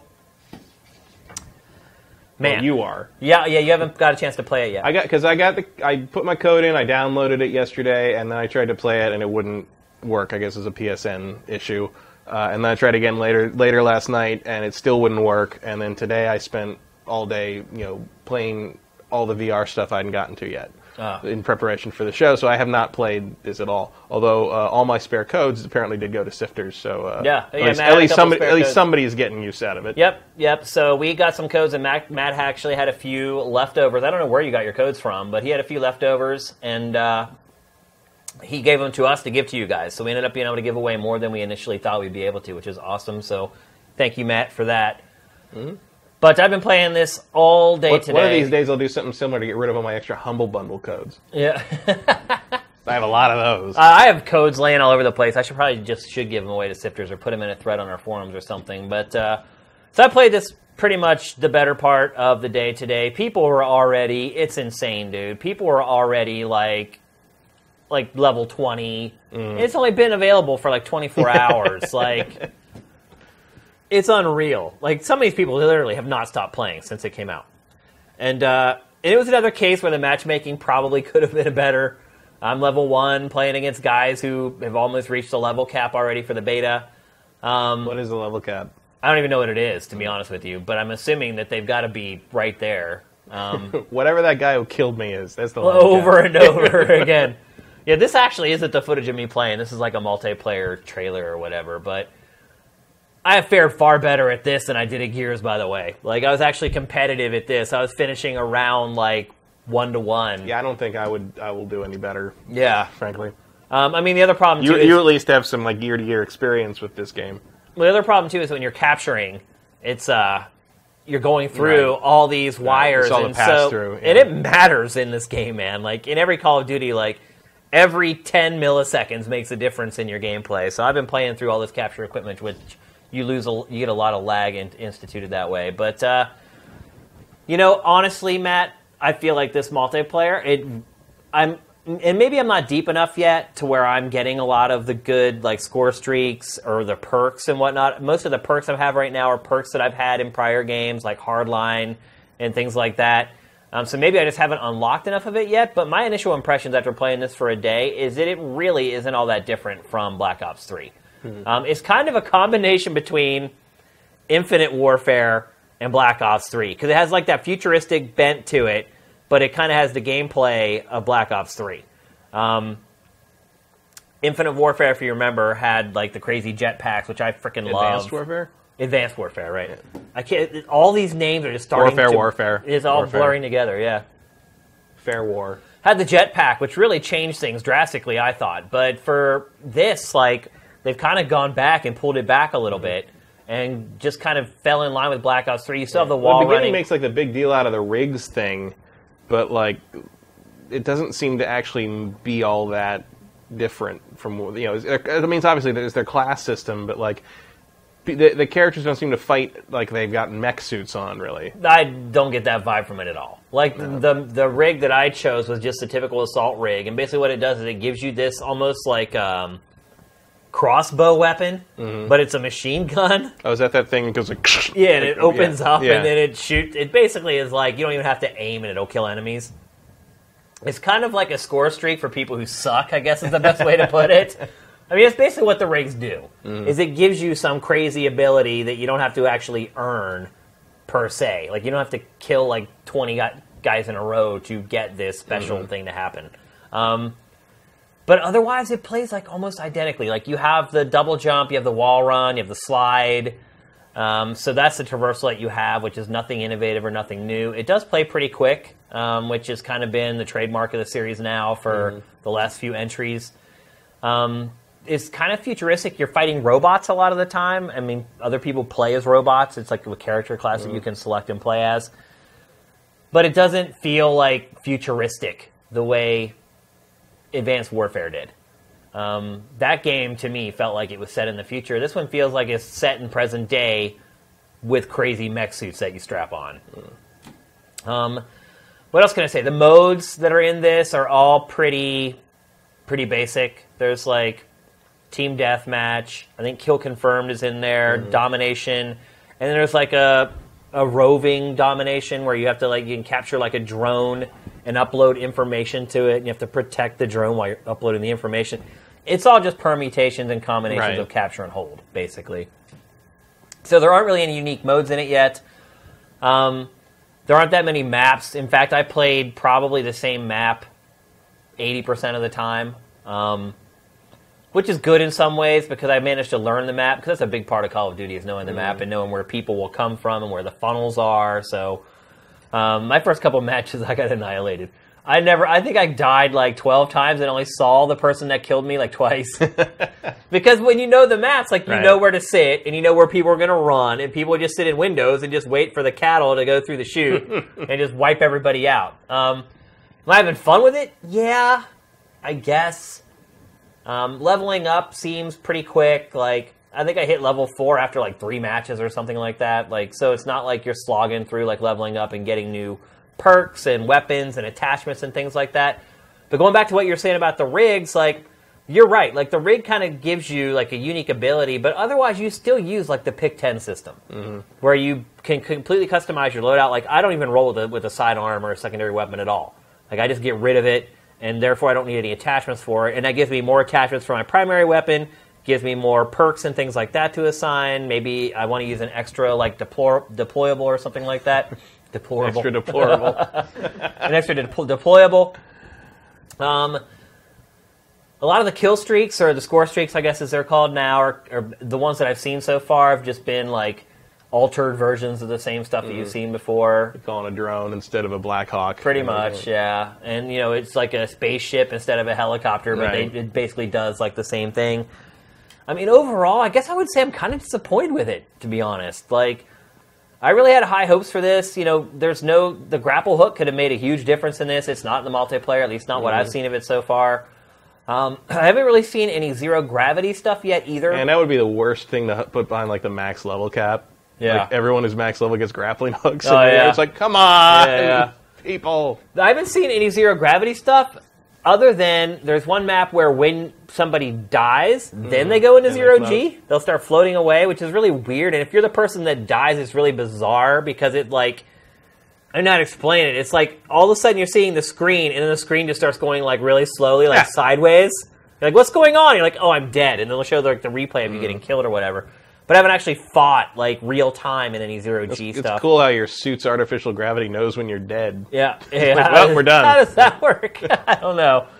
Um, but I was really excited to play this. And uh, now that I played it, like I don't really. I thought you know I would end up playing it all weekend. Once I booted it up today, I'm like, oh well, my weekend's done. Once I get done with Game Face tonight, I'll play all night. Then I'll play all day tomorrow in between watching football. And that's one of the things for the Xbox One is amazing. You know, you can play a game and snap the football game like right up in the corner if you want to. But now I'm just like, now I'm like, I should probably play Gears and finish it for like the game eval. Like I should probably go back and play it. Like I'll be interested to see everyone else's take, uh, to see if everyone else kind of feels the same way as I do. But it just is not sort of that next step forward. There's no real revelations in it. I'm not. I see. I don't know what to expect with it because You haven't I- played the last couple. I haven't. entries, Yeah, the last the last Call of Duty multiplayer I played to any extent was. I mean, to any serious extent was Modern Warfare Two. Uh, last one I played, period, uh, multiplayer for any length of time was uh, Modern Warfare Three. So it's been literally years since I played a, a Call of Duty. Game. Oh, then you're going to find all kinds of new stuff then. Mm-hmm. Yeah, I mean, look, th- I, I should have sort of qualified my statements by saying, you know, this is from the perspective of someone who has played every Call of Duty every year, and some I play more than others. Black Ops Three, that's the least I've ever played a Treyarch Call of Duty. Black Ops Two, I probably played the most of any Call of Duty in my entire life. Um, and a big part of that was that I was really good at it. For whatever reason, it was just one of the Call of Duties that I just dominated at, which I can never understand why one year I can be really good and the next year I'll hover around like a little above like one for my KD. Like, I don't know what it is. Um, Advanced Warfare I was really good at too. I don't know why. Maybe the jetpack from playing all those years of Tribes helped me. I don't. I have no idea. It's completely perplexing to me why that would be the case. But um, this one is another one where I'm hovering around like the one, slightly above one, like 1.2, 1.1. Uh, I generally finish with as many kills as deaths. Um, the maps are small. The maps so far that I've played are really small, really claustrophobic. There's lots of height to them, lots of windows for people to peek out of and shoot you from. Um, but they don't go that high. It's not like uh, Titanfall high, where you're a hundred yards off the ground with a sniper rifle, like picking people off as they run underneath the building. Um, it's only like two. I think actually the third floor was the highest I saw on any of the maps for this.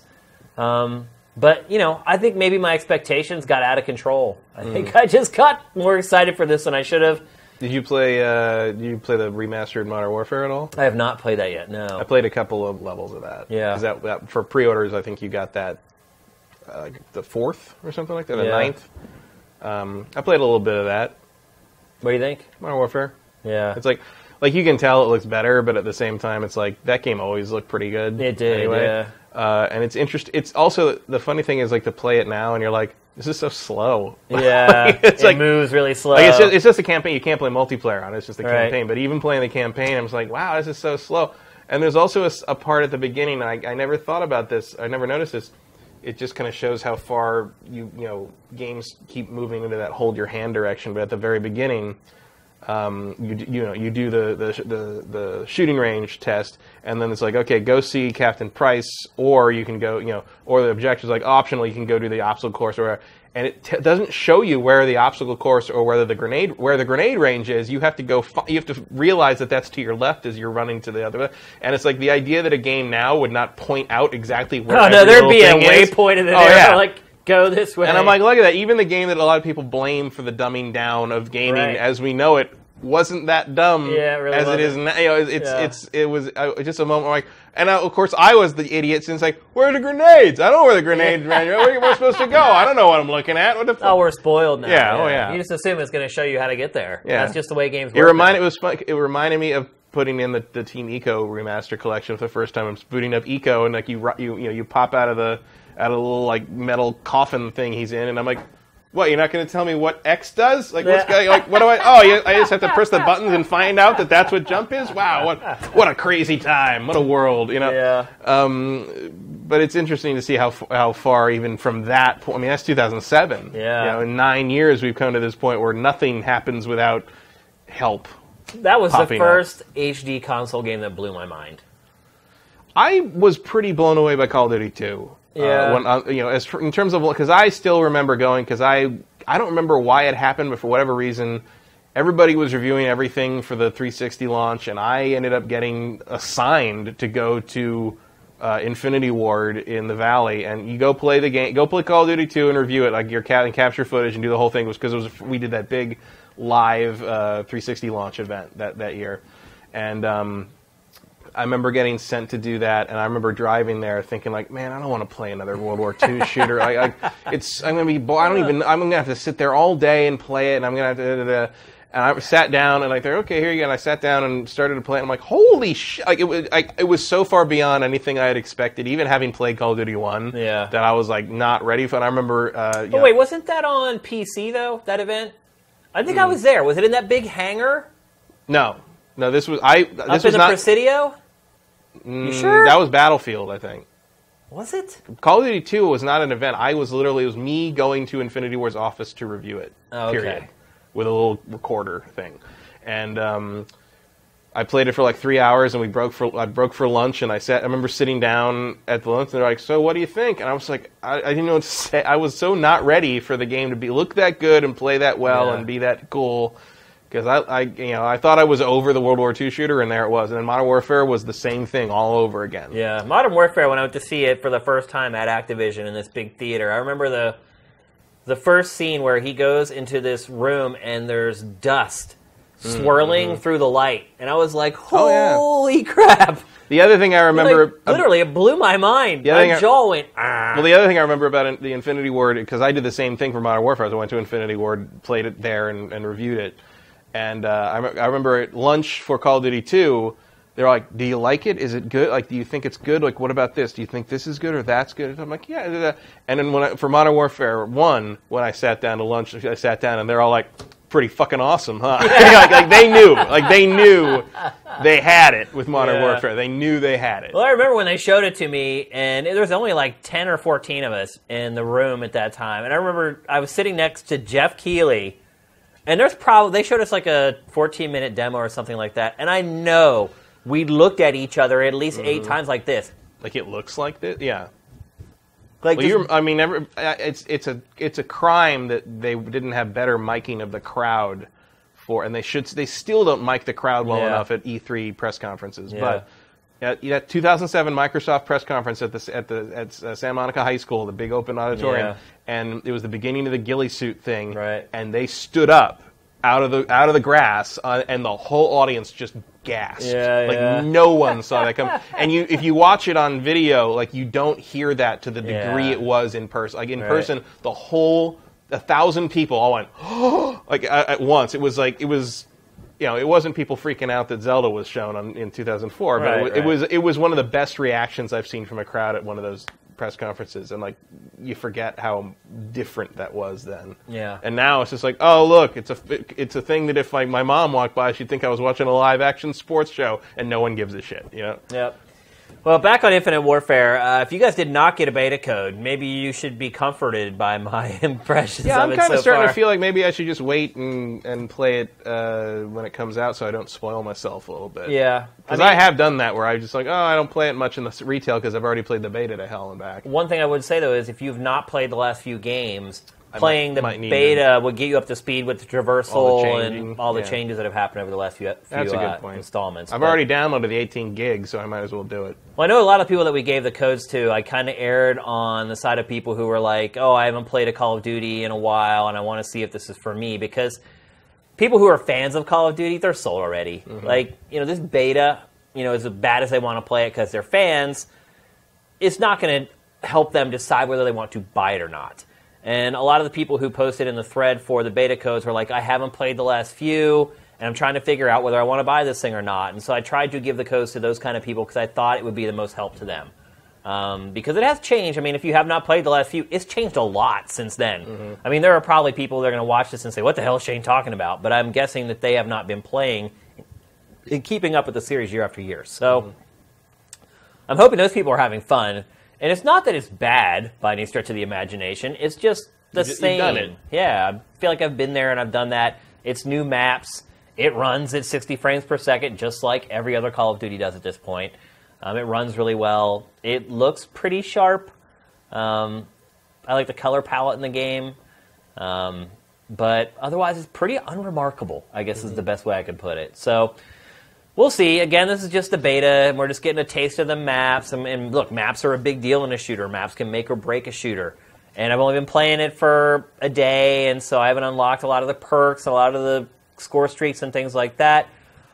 But I, I have a feeling a lot of people on their first day of getting this game are going to say the same thing I did, mm-hmm. in that it's, you know, It's and maybe my maybe my opinion will change as I play mm-hmm. it. If I do keep playing the, the beta, maybe it'll change. But at first blush, that's kind of how I feel about Infinite Warfare. So Have you seen like so? I've I haven't read too much online about it, but I've seen people like just basically saying it's horrible. Do you know why that's happening? Well, I think yesterday they were having huge problems with matchmaking. Like, and that's one thing I would say is even today, one one of the Call of Duty developers, I can't remember if it was Treyarch or whatever. I was talking to them one time after we had a couple beers, and they said, "Do you want to know what the trick to making Call of Duty multiplayer so popular is?"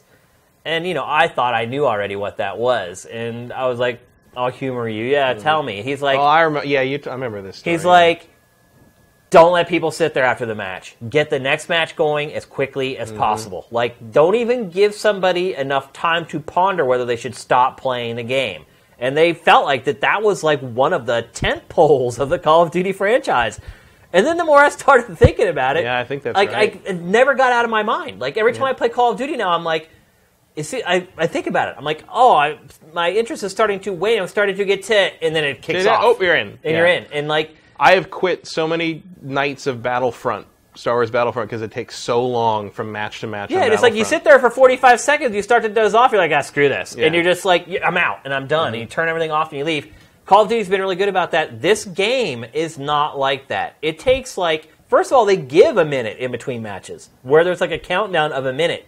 But it also takes much longer to like load the game in and get the game started.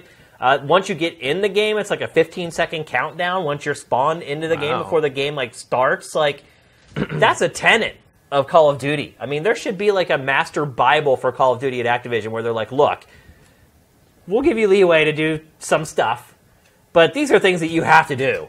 And it's missed that. Like, somehow it takes forever. And it took a long time to find a game. I found that in Gears 2, though. Gears 4, man. Multiplayer matches took forever to find. Uh, people in the chat were saying like they that you watch a guy wait for like three minutes to Three like, minutes. I had to, to wait get in a three game. minutes. Yeah, and it's like, and then the, the crappy part for me was I get into a game because the matchmaking completely blows. They put me in a game with all these overmatched people, and I'd want to get out, but then I'd be like, but then I got to sit Go there for around, three but yeah. minutes again to get, and it consistently was like that, three minutes every freaking time. Like they need to fix that, man. That's really bad. That's like the hmm. anti Call of Duty. And maybe that's why Gears over time has faded while Call of Duty has maintained, you know, its sort of its hmm. dominance. So obviously there's a lot more to play of Infinite Warfare. I've just scratched the surface even of the beta in all honesty. I will be interested to see what everyone else thinks and see if they're kind of thinking the same thing I am. But uh, so far solid but unspectacular. Again, another one of those games. So, we'll see. Yeah. It's not like Gears where I have the whole game now, Right. And I'm experiencing everything. only a couple weeks. It is, yeah. And uh, it'll be interesting to see. They already rolled out like a new mode today in the beta. For Infinite Warfare. Uh, they added like one today, and I think they're adding another one tomorrow. So they are rolling out like new stuff every day, which is cool. It'll get people to come back. It'll get me to come back probably. So Cool. we'll see. Let's move on. We're I don't want to. I do want to address Dragon Slayer ninety one, who was seemed to be amazed at the idea of a high, press conference at a high school. Hmm. Um, to- E3 2007 was the weird E3 that took place in Santa Monica across a bunch of like high schools and, or, or across a bunch of hotels and stuff. Uh, and the Microsoft press conference that year was at the Santa Monica High School like open air Coliseum stadium. fo- football stadium. Um, which you wouldn't know it was a high school by looking at it. It's, Yeah, it's yeah. crazy. How It's many people go to football games at that high school? Apparently more than we would think. But um, no, that, yeah. So that year, that press conference was in the football stadium of Santa Monica High School. Yep. All right, let's move on. Let's talk about Virginia. Yes, Virginia, there is a game eval. This is the yeah. This is uh, the first silent video game I've ever played. Oh yeah, Other than like back in the day before they had voice acting in games. I I played a silent video game by accident today. what? How was that? Uh, we'll get to it in the PlayStation VR Okay. segment. All right. but it, it's a it's a it's a bad glitch in Until Dawn. okay. well, this is the first game I've ever played that was designed to be silent. Like this isn't a glitch. This is the game was constructed from the beginning to have no spoken dialogue whatsoever.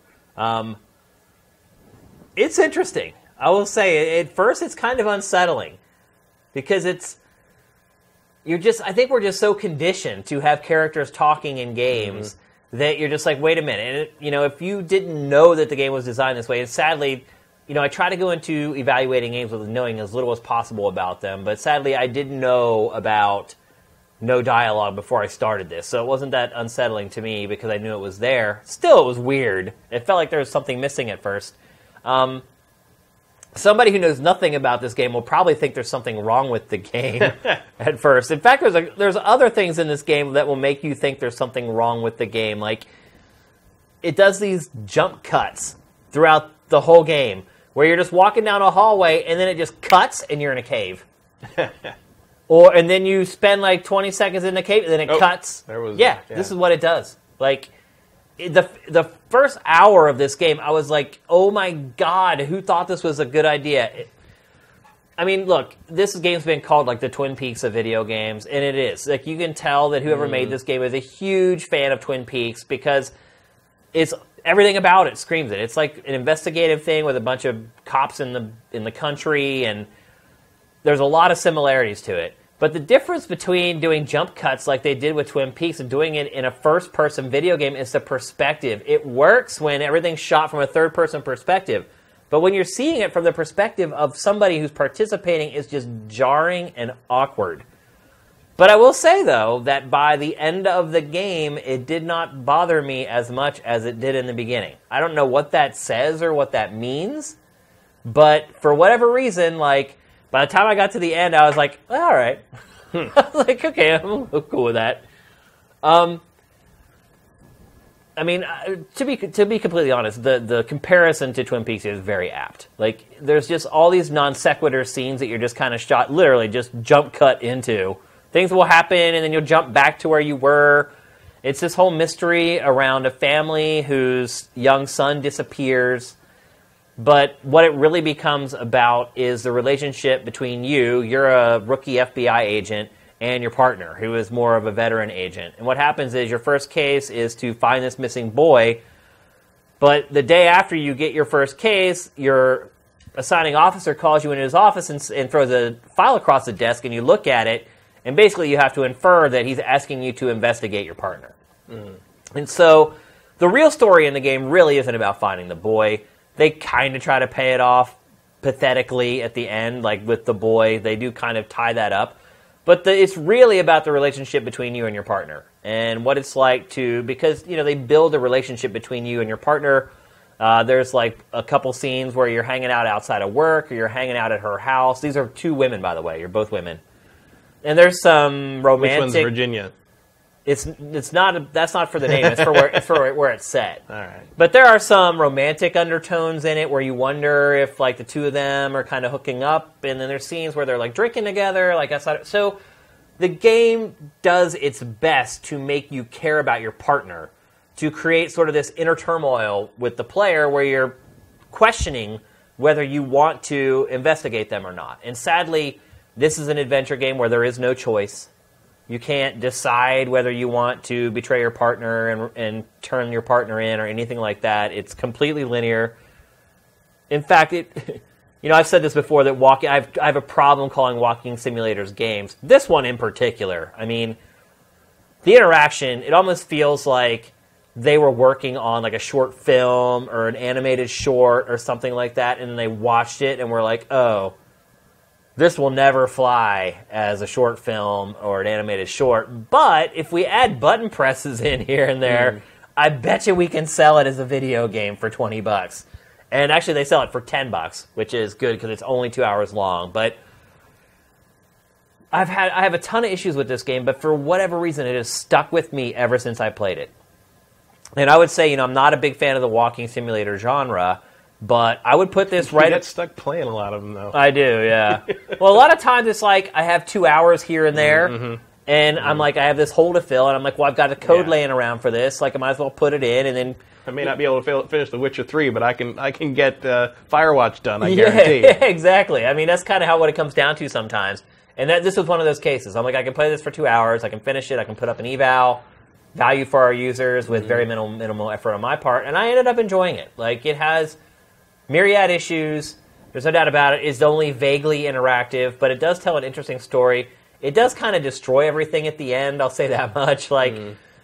at the end, like you basically just don't do anything. You can just put the controller down, and the game just kind of plays itself. And it goes literally through almost like a 30 minute montage of weird crap that happens. Like hmm. 30 minutes, dude. How does it compare? Do you have you played Kentucky Route Zero? I've not. I've not. Mm.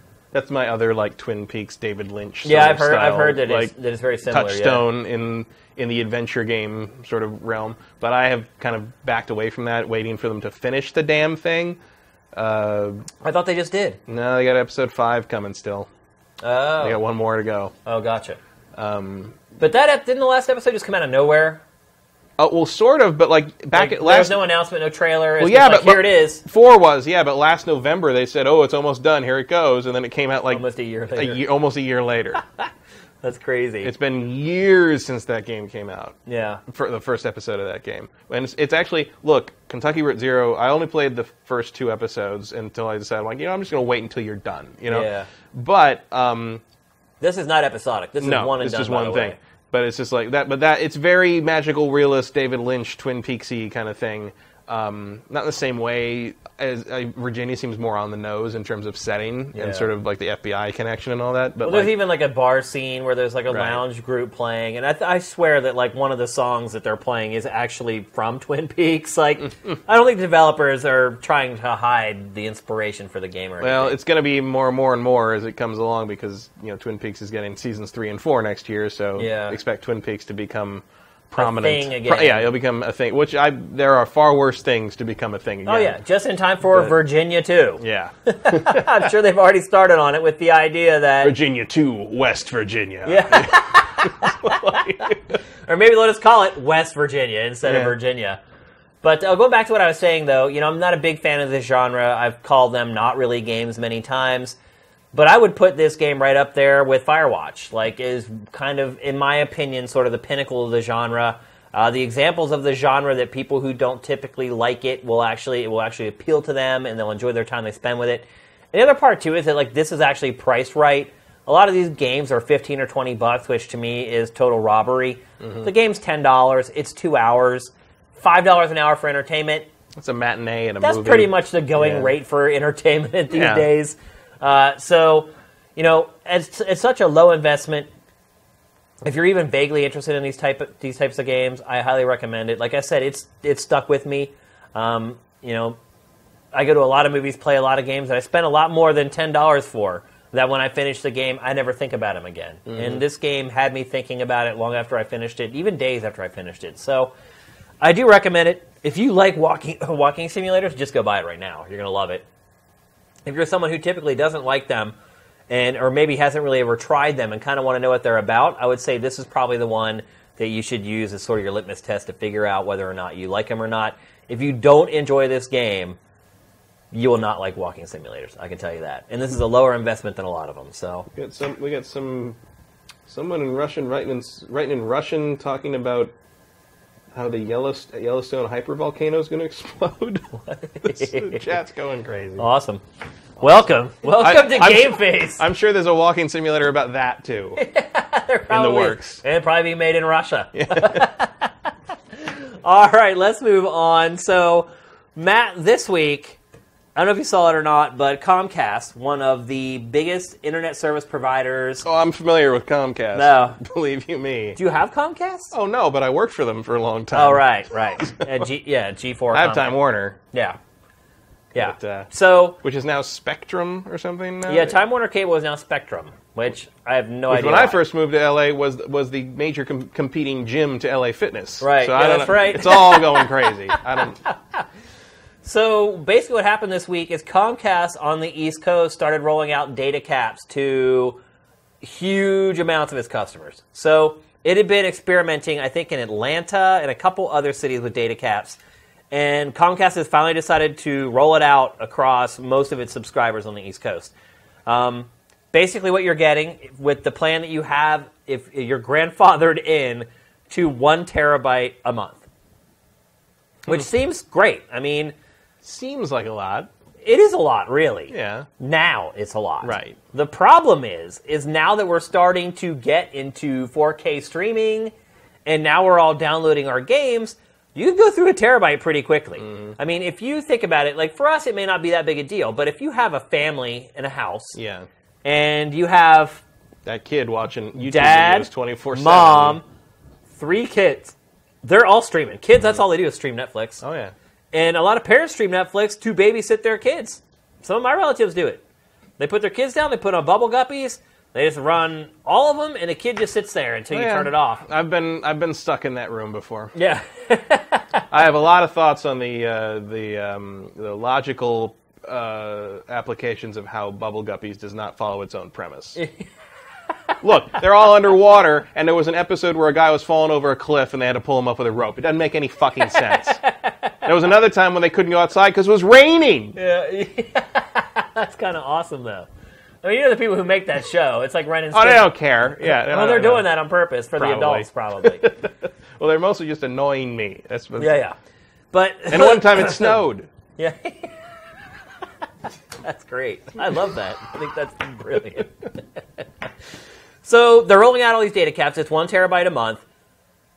I think that I there was I read in the comments on one of the articles about it that there was a a, a guy who went in and wrote. He's like, "It's me, my wife, and it's my three kids. And our first month, we were at one and a half terabytes." And the way it works is it's like an overage plan for your cell phone. Mm-hmm. So every like 10 gigs you go over that terabyte, they charge you X amount of dollars. Or maybe it's 100 gigs. I think it was like you go over 100 gigs, they charge you like $50 or something insane. And he said that their first month's bill with their one terabyte cap was like $350 for his internet. So let's bring this back to so it relates to games, and we are on a show called Game Face. So let's talk about how this is going to affect us as people who play video games, and we're also tech savvy people. A lot of us have cut the cord. I am right on the fringe of cutting the cord, by the way. Right there, right on the edge, man. PlayStation Vue has really got me right on the edge of getting rid of DirecTV. Like it is, I mean, I can literally get all the channels I watch for forty dollars a month instead of one hundred and thirty that I spend hmm. for DirecTV. So I feel like this is good. This is something that's going to relate to everybody. I'm, I have fought cutting the cord harder than anyone, and I am finally about to break. And I feel like a lot of people are probably approaching that at this point. Does this turn everything around and send everything backwards? Because you if you're figure, the cable company, you sure hope it does. do you hope it does, or do you hope that people still keep streaming and still need your internet? This, in my opinion, this is a last-ditch effort by the cable providers to basically because Comcast is a cable provider. Let's not forget they want to drive you back to cable. Yeah, that's exactly what it is. They are. That's exactly what they're doing. They're trying to get people to go back to cable so that they stop streaming. This, with along with throttling the bandwidth of things like Netflix, honestly, that's one thing that's kept me from cutting the cord. Is the fear that PlayStation Vue will be throttled. and I'll just be able to try to watch regular television, and I won't be able to watch it, or it'll sit there and stutter. Yeah. Well, I'll tell you what. Like this, I think you know, this. You're going to see this happen more and more uh, when Time Warner implements it. They are going to hear from me. I'll Oh, tell you that yeah. Um, I checked. No, Time Warner can't. Time Warner can't? Nope. For seven years. Hmm. As a part of the deal that Time Warner made when they merged they and merged, became okay. the new company, they had to sign a deal with the government that they would not institute data caps for seven years. Mm-hmm. But you know Oh, they're going to try. that no, you know on that day, that day the seven year thing is up, they're gonna cap it. Well, unless between now and then, uh, the FCC shuts that whole thing down, because I, I don't. I think that is. Um, they are eventually. This is eventually. I mean, look, they get away with it with mobile phone plans. Right, but this is eventually. Mobile phone plans are not the same because mobile phones will always be seen as a luxury, but the internet itself is required to do classified as a everything now. It's a utility yeah. now. So uh, eventually, some one of these companies is going to overstep their cap bounds I mean, somehow. and it's already. I mean, there. Comcast there are, but I'm saying that between now and you know, I wouldn't be surprised in the next four to seven years.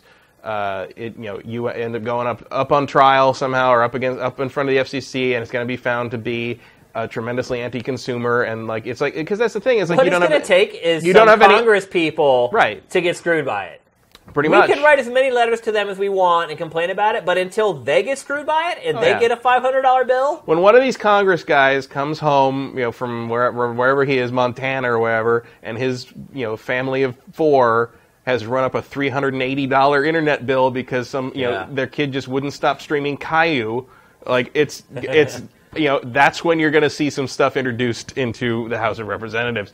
Um, and I think that's going to be more and more a factor. And uh, look, like it I is unheard. You are you're right on the money. Like it's I understand all what they're by trying- the cable companies right. to get people to quit cutting the cord right, because they're like, well, wait, you think you're saving all this money? Well, not anymore. not anymore, Because suckers. now you're paying triple for your internet. At that amount of money, you might as well buy the Red Zone channel. You know, it's like, like Exactly. that's what they're after. Is You're they right, want you to yeah. they want to drive you back to those services, and it's like instead of, and then I think this is what's going to sink them legally and in terms of like whatever congressional discussion ends up being put into place on this.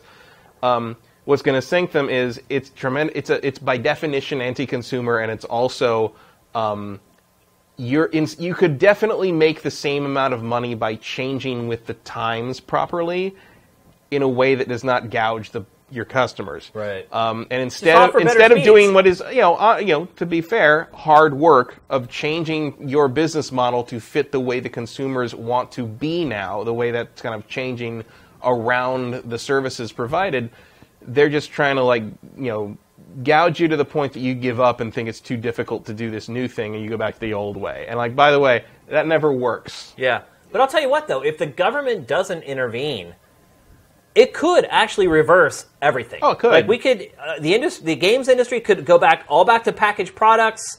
I mean, you figure like, But I see. But I, I think that like companies like Netflix and Sony and Microsoft are not going to sit back and take that. I think they're going to. They're you know the, that's the other thing is like the lobby groups or the lobbying companies that you know are so heavily invested in streaming and downloadable content and down you know that the idea that like you need that open and free. I don't have to worry about when I'm going to hit my terabyte cap to utilize this company's services to the degree that they want you to utilize them. That is where you're going, or even something like Facebook. you I know? mean, this could put like Netflix out of ones, business. They're the ones that are going to go to Congress and be like, "Hey, you need to look at this," and I they're the ones with the clout to do it. Too. It could put Netflix out of business. It could put PlayStation Now out of business. Think about like S- somewhere, some- and the game streaming. somewhere that last blockbuster video store is just like, yes, But look, if the government doesn't step in and this becomes nationwide, Mm-hmm. one terabyte cap, and after that you pay, as we start streaming 4K video, as these games keep getting bigger and bigger and bigger, I mean, it I mean, could. Gears of War is 80 huge, gigs on PC. Huge. It's massive. Like even on Xbox One, it's like 56 Yeah. gigs.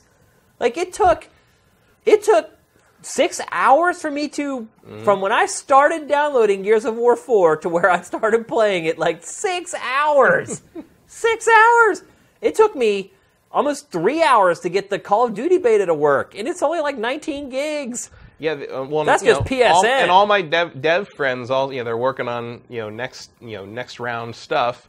Uh, they're also like you know in the, in the realm of Ultra HD, in the realm of you The know of of all that stuff. They're like for for PC owners, they're like, be ready for 80, 100 gig downloads on the regular. Like that's what they're going to be now. I mean, Ultra HD textures. I mean, if you want to have Yeah. textures that aren't compressed, like they're going to take up a lot of space. You can only compress that And, so much. and you do want that. You do want So- it, yeah. I mean, uh, textures stand out. I think were you saying Mafia Three? Oh, Mafia 3, some guy on Reddit dug into the files and said that almost all the, the highest res textures were like 512 by 512. Oh my God. They basically dumped the PS4 version on the PC and said, good I mean, luck. PS4 should be able to do better than that. They should, but this is not a. I mean, Mafia 3 is not a good looking game. Yeah. But uh, although it's still pretty big to Yeah, download, yeah. you know, it's like it's uh, if you're playing more than that many games and then you're streaming stuff, you're playing multiplayer. Like you know, multiplayer is not a big you know data download issue. Well, the other but, thing like, too is that like in the background, these games are updating all the time. Right. Like I had cleared a bunch of space off of my Xbox One and came back and tried to download Gears of War 4 and like my hard drive was full again and I went and looked at like the log and it had downloaded updates for like 25 games and it Mm. was like another 30 gigs just gone like when you don't have these caps, you don't realize the bandwidth that you're Yeah. using. That's, I guess, the point. Well, I would have to uninstall like half my Steam library. yeah, I mean, because they everything just that's the other thing. It's like because everything updates constantly. everything you own updates constantly. They're Mm-hmm. all on these schedules where like here's new firmware, boom, it just starts downloading it. Like we never have looked at the internet as this like finite resource where you have to kind of micromanage Mm-hmm. how much you're using it and like look at like how much have I used this month. I've never done that. Right. No, and I think you're just going to hit a point where if it be, if it really does become a problem, if these caps are too low, you're going to hit a point where you have this you have a congressional situation where they're going to have to basically say either caps can't be used or they're going to have to do some research and find out like okay the cap you can have a cap but it's going to be like 10 terabytes. Yeah. It's going to be some crazy high thing that only your you know you maybe someone's who like you know See, because Comcast, Someone, someone who's like just constantly using BitTorrent maybe Right, would, right. would pay for the extra bandwidth, but it's like, but it's like you can't you can't throttle business like that basically. yeah. Well, you pay more for like I look, I pay more money for the internet here. Right. You know, because I know it needs to be great. Right. Like I know we're streaming out of And here. I- reliable and like, Yeah, I mean, I spend extra money, and that's the way it is. For a business, you pay more for a business Right. account or whatever. But people got to live their lives. People got to do their business, you know, from home. And But from- that's the thing that- is, like, I work from home a lot of days. Like, Yeah. for me, the the line is so blurred already between, like, you know, I look at like my house is like my workplace now, just as much as I look at this place we're sitting in mm-hmm. right now as my but workplace. it's like, you know, Like, and it and it does happen. You know, fly. persistent. And um, like with the, you know, they have similar caps for uh, for the power here in LA, and I think Oh, that's everywhere. right, yeah. But they have a similar cap where like you go over a certain, li- you know, especially in the summer, it change in the summer it goes over a certain limit, and now you're at a different pricing tier. You go over like that, surge certain limit there. pricing on Uber. Basically, yeah. and there was a problem they had a couple years ago where people, I got, I happened to me too. I got a bill for fourteen hundred dollars one month. For your electric. For my electric bill Oh for my two, God. it's every two months. They LA Oh DWP. gosh. I got a bill for fourteen hundred dollars, and I was like, "The hell!" and it turned out that it was a combination of a couple things, but mainly it was uh, their caps were way too low, and they had implemented this automatic meter checking digital system that was. Um, making too many assumptions and not reading things properly. And then when they went and sent a person to read the meters, it was basically like um, they they were they had tre- tremendously underestimated everything with the digital stuff. So then they got the real reading, and the reading was higher. So then they charged all the back the Oh, back God. charge. But then they didn't take into account what people had already paid. So people were getting like six months of bills all at once, plus extra because the cap. Like so, so you went over for the the cap for that you know that those two months but you went over it because they were charging you for like six months worth Right. of electricity. It just so gets was, messy, and eventually, what- and that, and they ended up having to refund all this stuff, and like, and then you know, eventually the state was kind of like, dude, the the caps are pretty ridiculously low right now. Like, you got to understand, you know, and so like that's this all is different, California where you have to run air conditioning right? in the Southern middle of the winter. And so they and so that changed a lot, and there was a lot, you know, a lot, but like. And now, like you know, I haven't run over that cap in two years since then, but pretty much because they changed that and fixed it. But that's the like, thing. One terabyte. Cam, Comcast was smart because It's just It enough to make it, it. seem like a lot, but like then when you think about every little tiny, you know, you're I chipping mean, away look, at right now it is a lot. Yeah. One terabyte is a lot right now. Like I highly doubt I go through it anything close to one terabyte not. a month. No. Like I probably maybe 500 gigs. Maybe, maybe, maybe on a, in a month where I'm really downloading a lot. Although again, you're streaming constantly, if you're looking, you know, HD streaming, like tw- if you're watching a lot of Twitch, if Yeah. you're I mean, I don't know. Like I've never, like, that's what, like, like you say, I've, I've never, never looked. measured it. Yeah. Like, no one looks, no one cares. You know. It, I think it's still a lot. I think the average person probably comes in around 500 gigs, mm-hmm. something like that. Like I don't think they're. But at the same but- time, like the main argument for it is like, well, the companies are like, fuck the company. Who But see, cares? Don't- Comcast is looking ahead. Like it knows that Right. 4K streaming is coming. It sees that people are starting to adopt Ultra HD TVs, and that eventually, look, Netflix. There's already some stuff on there you can stream. It's it's what's coming, and so. Mm-hmm. They set that now. They look like they're okay. They're like, oh, that's not bad. Thanks, Comcast. You gave me a Mm-hmm. terabyte. Like, I'll never use that. But they're ju- it's just that level where they're like, you know, in a couple years, it's going to be more economical to go back to cable, and you know, you still stream your Netflix, you still use Netflix and Twitch and all that stuff, but maybe you won't use it for your sports viewing anymore. Maybe Right. you'll use normal cable for that. Maybe you won't use it for streaming your, you know, Hulu programs. You'll just watch them on DVR. That's what they want. Yeah. That's what they want the end result of this to be. And I mean, look, it could have an effect on games where people start buying. And I still buy boxed games, like every chance I get. Like I bought all almost if there was a if there was a boxed version of a VR, of a PlayStation VR game, I bought that Yeah. because that means I can sell it back. Exactly. Because I, I don't know how much of this I'm keeping. Yeah, yeah, and we're going to get to that in just a second. So, I don't know. I mean, I feel like if the government doesn't eventually do something to kind of mitigate this, and, mm-hmm. you know, we have kind of a seven because Time Warner, whatever it's called now, Spectrum or whatever, But yeah, Spectra, Spectrum. it's basically a monopoly in L.A. I mean, Yeah. it- Well, all unless cable you can get FiOS, are. I still can't get FiOS for whatever I can't reason. get FiOS. I refuse to get DirecTV um, because it's not on the same level in terms of speeds. Like if Yeah. I want decent internet speeds, I'm getting Time Warner or nothing. Yeah, that's pretty much what. So the, we're we're covered for at least seven years, but the rest of the country Mm-hmm. not so much. So this will be something interesting to watch over the next couple years. Um, hopefully, enough people can do what we did and kind of see what's coming on the horizon and get fired up about it. Yeah. But right now, people on the East Coast, they've they've these have It's been gonna- imposed on them, and there's nothing they can It's do gonna about it. take it's gonna take a couple of months of surprise bills, I think, and then you'll start to see some reactions. You know, All it's going to take is a senator Yeah. to get a thousand dollar internet bill from his Yeah. kid watching Bubble Guppies or whatever, and and that's what it'll take, and then they'll Yeah. bring it to the to the floor, and it'll turn into some big whatever. So we'll see, but let's not talk about what's going to happen in the future. Let's talk about the future that's now, and that is PlayStation VR. Just launched this past week. Um, been spending a lot of time under the helmet. Under the Under the helmet. it's comfortable. Yeah, so we're going to talk about the hardware first, and then we're going to move on and talk about the Yeah. games. So here it is PlayStation VR. Um, what's your first impressions of the helmet or the head mounted display? It looks goofy. You think it looks goofy? Yeah, Why? because it's all. It, it looks like.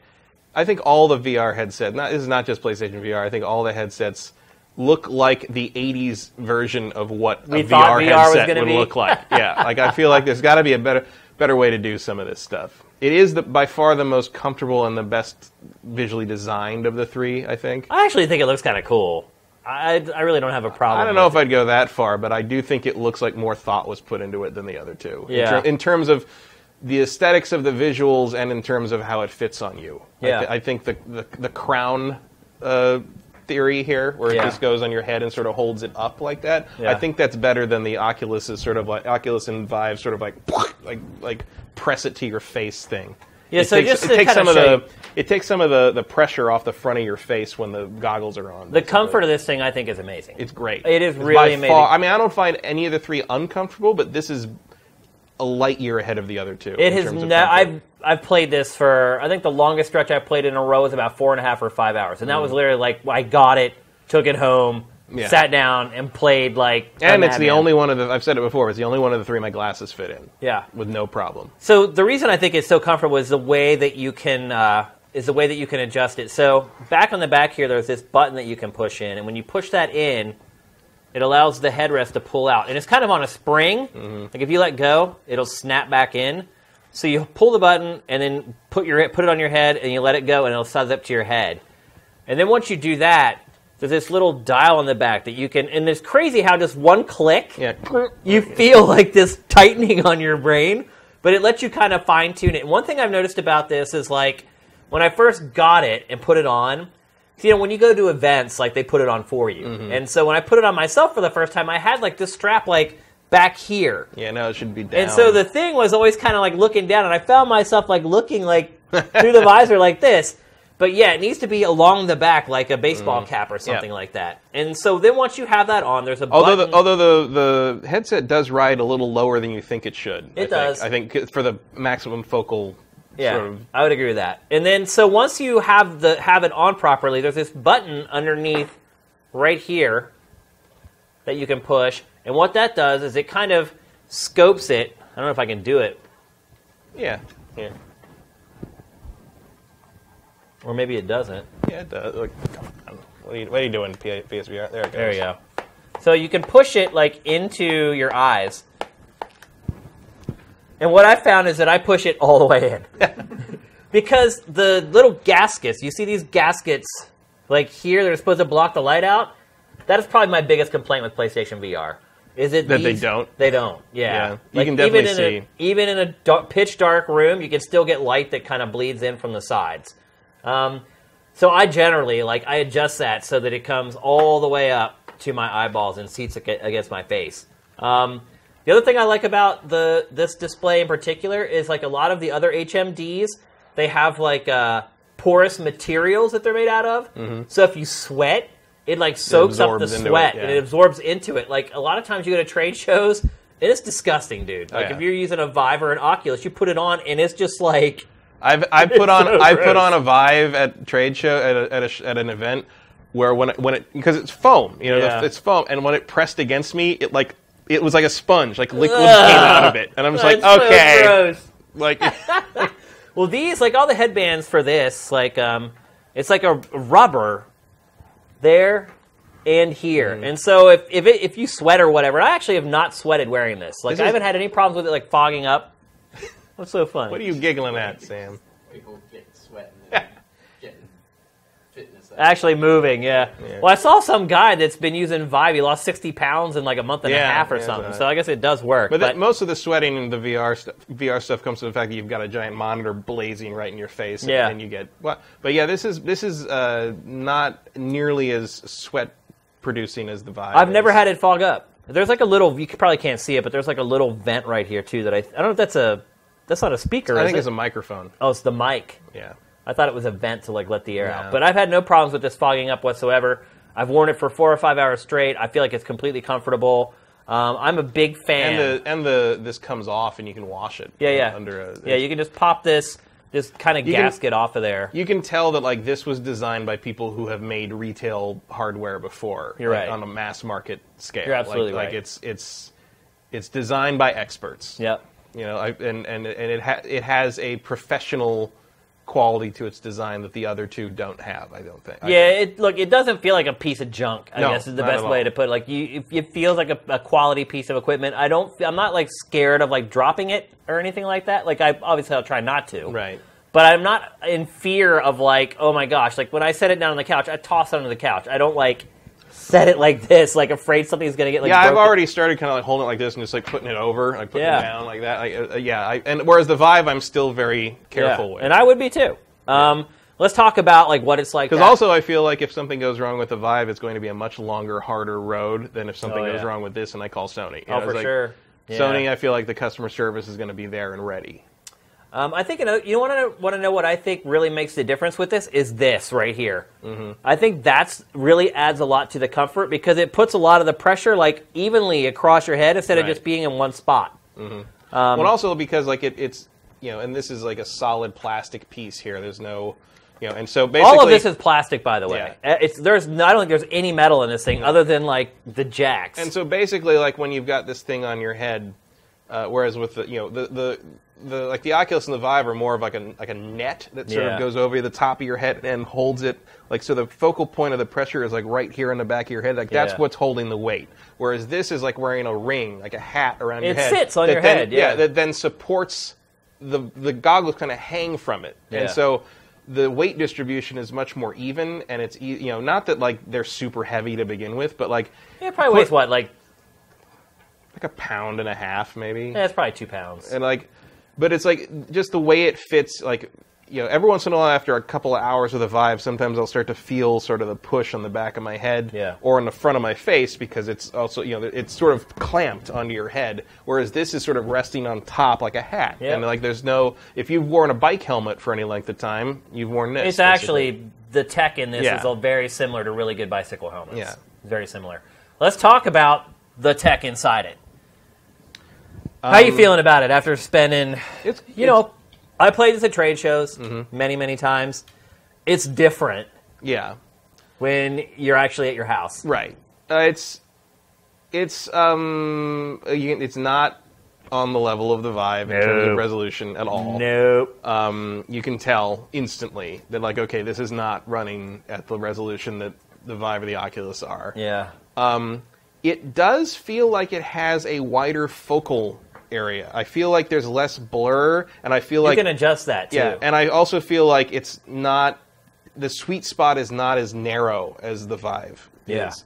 Um, I here and here's the other thing. Um, I don't know. the screen door effect is is there, but it doesn't bother me as much as some of the others, some of the stuff I've seen on the Vive. It Like, really bothers me, oh, yeah? actually. Yeah, It- I really hate the screen door effect in this. And I don't, if you guys are wondering what we're saying, it is kind of self-explanatory. When you're looking at games through this, it literally looks like you're looking through a screen, like a screen Mm-hmm. door. There's like a it's basically the limitation of the of the fidelity of the of the screen. there's a very distinct pattern Yeah, that's it's like, like, when you look close at like an LCD TV and you can see the pixels. if you put your face up against like a flat panel and Yeah. you can see like the individual pixels.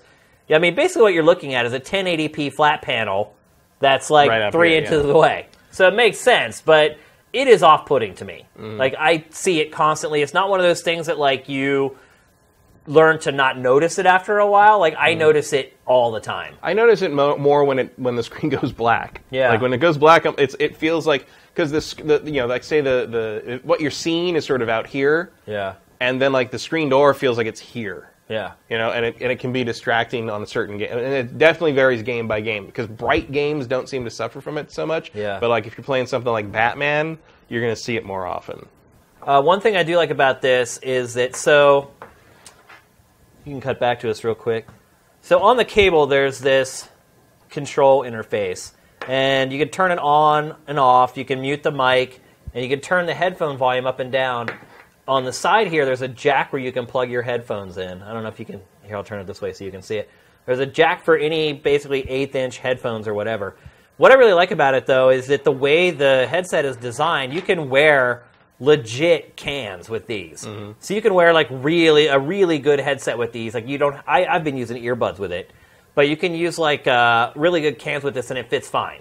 Um, you might have to adjust the headband versus wearing like the same headset without the Yeah. PlayStation VR. I mean, I, I use my Bose uh, noise canceling on the Vive, and I use them. I switched and I've mostly been using uh, earbuds on this just because it's sort of faster. But like when I set up for to play uh, Rez, uh, I got my noise cancelers, and uh, it fit over this just fine. No- Here's the no thing, question. the 3D sound that my earbuds give me is amazing. Yeah, it's good. How are they doing that? That's that's some kind of tech that Dolby figured out in the early 2000s. Holy cow! It's, like it's mind basically blowing. it's basically a way of trick, tricking your brain. I am really impressed with that man. Mm-hmm. Like these earbuds that I've had for like three or four years that I've just used to like listen to my iPod or listen to music or whatever. I put plugged it into this jack and I'm like got transported to like Never Neverland. I was like, holy cow! Oh yeah. It's amazing what they're doing. Like I don't know what it is. I mean, I've Mm-hmm. Have you- used have you headphones played- have you played the Batman systems. thing? I haven't yet. No. Yeah, the, the coolest audio trick Batman pulls, uh, almost of any of these things, is uh, there's a couple places where you pick up like a phone or a radio, Uh-huh. and you can move it to your ear, and it and it does tracks that it. tracking, and it's completely believable. It's really good. And it's just I'm just using Apple ear, earbuds. Like Yeah. there's nothing special about what I'm using, but it's completely flawless in Yeah. the way it works. And like And I mean, you can hold it to your ear, and you can hold it out here, and you'll still hear it over here, and you'll hear it over here, and you'll hear. It, I mean, It's pretty amazing what they. I don't know how they what algorithm they did to do it, but that I believe, and I might be wrong about that, but I believe that that is a result of Dolby Labs uh, st- uh, stuff that comes out of the ProLogic 2 technology from back in the early 2000s. Nolan Elric is saying the processing unit does it. Oh yeah, Yeah. That makes sense. That's like it's like a it's like um, what is it? Like the receiver that I used to you know because I didn't have true surround sound in the early 2000s. I had a ProLogic 2 sur- surround sound. It basically ran through, through a processor in the receiver and it made it seem like surround sound, but it wasn't separate cables running everything. From you know, it wasn't separated out digitally by channel. It was just simulating this the the surround effect, and it was pretty close even then. I'm pretty sure that's where that comes from. The this day. processing unit, by the way, is a godsend because not only does it create this awesome 3D audio, it reaches the couch. Well, yeah, like that's that's the like the wires are sh- kind of short. I Yeah. think, Uh, but uh, luckily, I if I well, the, if I ca- the long cable for this is long.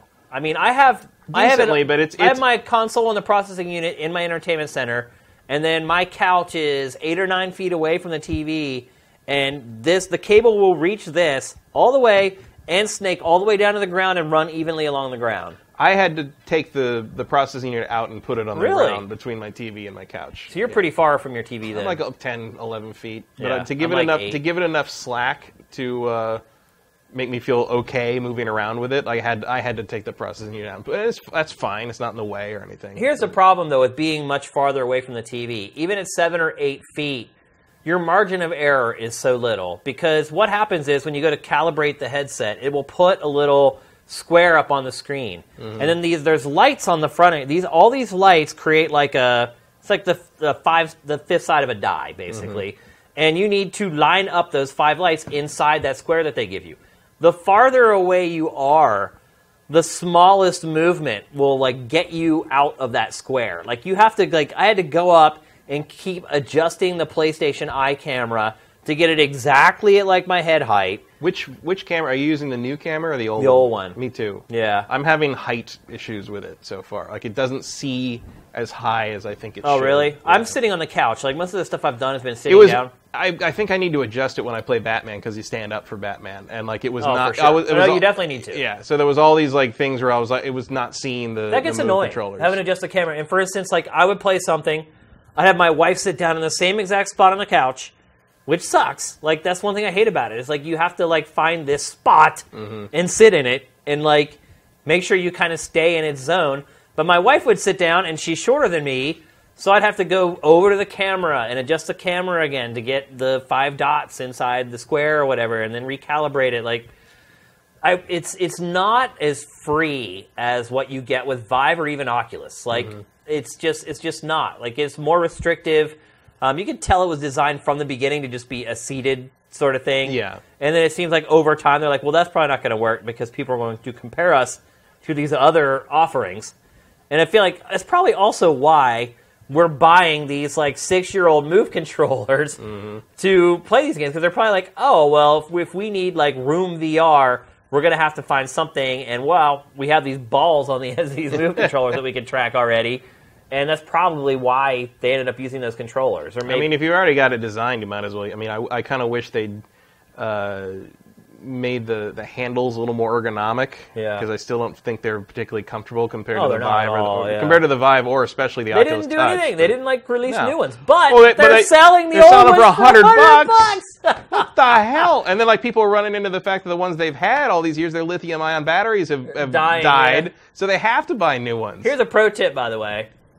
You can go on Amazon and you can buy a pair for 50 bucks, $25 a piece. If you go buy one right now at GameStop, they sell a two pack for 100. dollars Mm-hmm. It is the biggest scam ever. That's how and much they haven't they re- are. and they haven't redesigned them. nope, they're the same They're thing. the same exact thing that they sold for PlayStation 3. That pisses me off. And it should piss everybody off. It's really freaking lame. Mm-hmm. Um, And let me tell you, like using them makes a lot of the games better. yeah, I for mean, sure. it is definitely, you know, it's it's not like some kind of super crazy. Oh, nobody's gonna need this thing. Like it makes Batman better. It makes Until Dawn better. It makes a bunch of stuff better. I'll say this though, you know, the foresight that they had to put the light on the front of the DualShock 4, Mm-hmm. that light, that DualShock 4 works really good. yeah, Like it's almost, it's trippy. Like there's a lot of games where if you're using the DualShock 4 and it knows it because it has like the triangle shaped light, Mm-hmm. you look down and the DualShock 4 is in VR, Yeah, floating in the air. And you can move it around, and it's like right there. And you push the buttons, and you see the button Yeah. go in on the And DualShock the 4. You can stuff, flip it like until you go completely upside down when it can't see that light on the front of it. That's where it starts to get a little mm-hmm. weird. But it's fun to just sit there and. Yeah, it's just cool. look, hold your DualShock. Here's the thing, like- it's so funny. it's it's not remotely on the level of the Vive. Oh, I Like, it- know, like, I know. coming coming to this from like the you know to the millimeter accuracy Yeah, of the yeah. Vive is sort of like oh like, you know Batman sort of has the DTS a little bit Yeah, now where he's you'll pick something up and he's sort of shaking his hand like and it's just That like, has kind of been the uh, poster child for that, though. That's the game that everyone shows whenever they say Batman. Batman is by far the most jank of anything I've played. Probably because it's trying to kind of go outside the lines a little more than the other games. Um, so on one hand, I'm I'm willing to cut it some slack, but on the other hand, it sort of really shows the limitations of where they where they're at right now. At least with the PlayStation, I, I feel Oh, like look, this can this, get better. This is the cut rate VR. Sure. There's no doubt about it. Like it's like the old saying goes, you get what you pay for. But one thing I will say, but that when I, you when you add it all up, you're paying about six hundred bucks plus yeah, the system. I had a lot of that stuff already, so it was like a better proposition yeah, for me, I guess. But, if you weren't one of these suckers who ended up with Move controllers and the PlayStation camera, yeah, uh, you know, you, Well- you just threw six hundred bucks at this thing. well, no, if you can buy the bundle for five.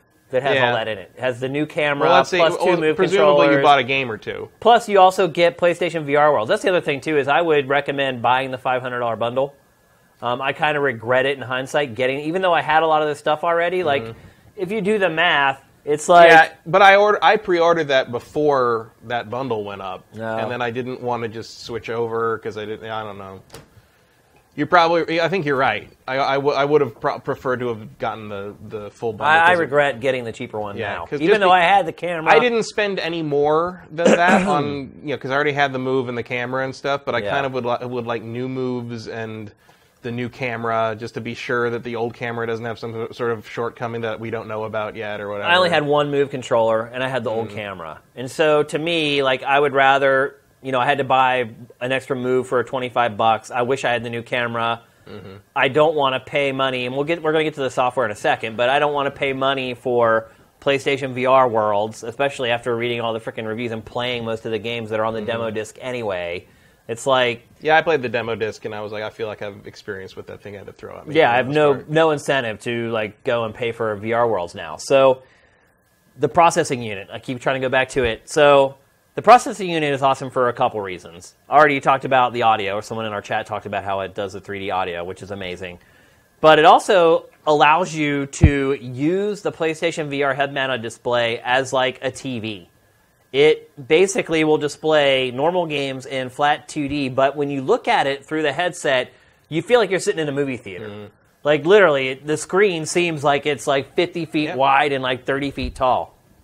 Did you set it to be the large version?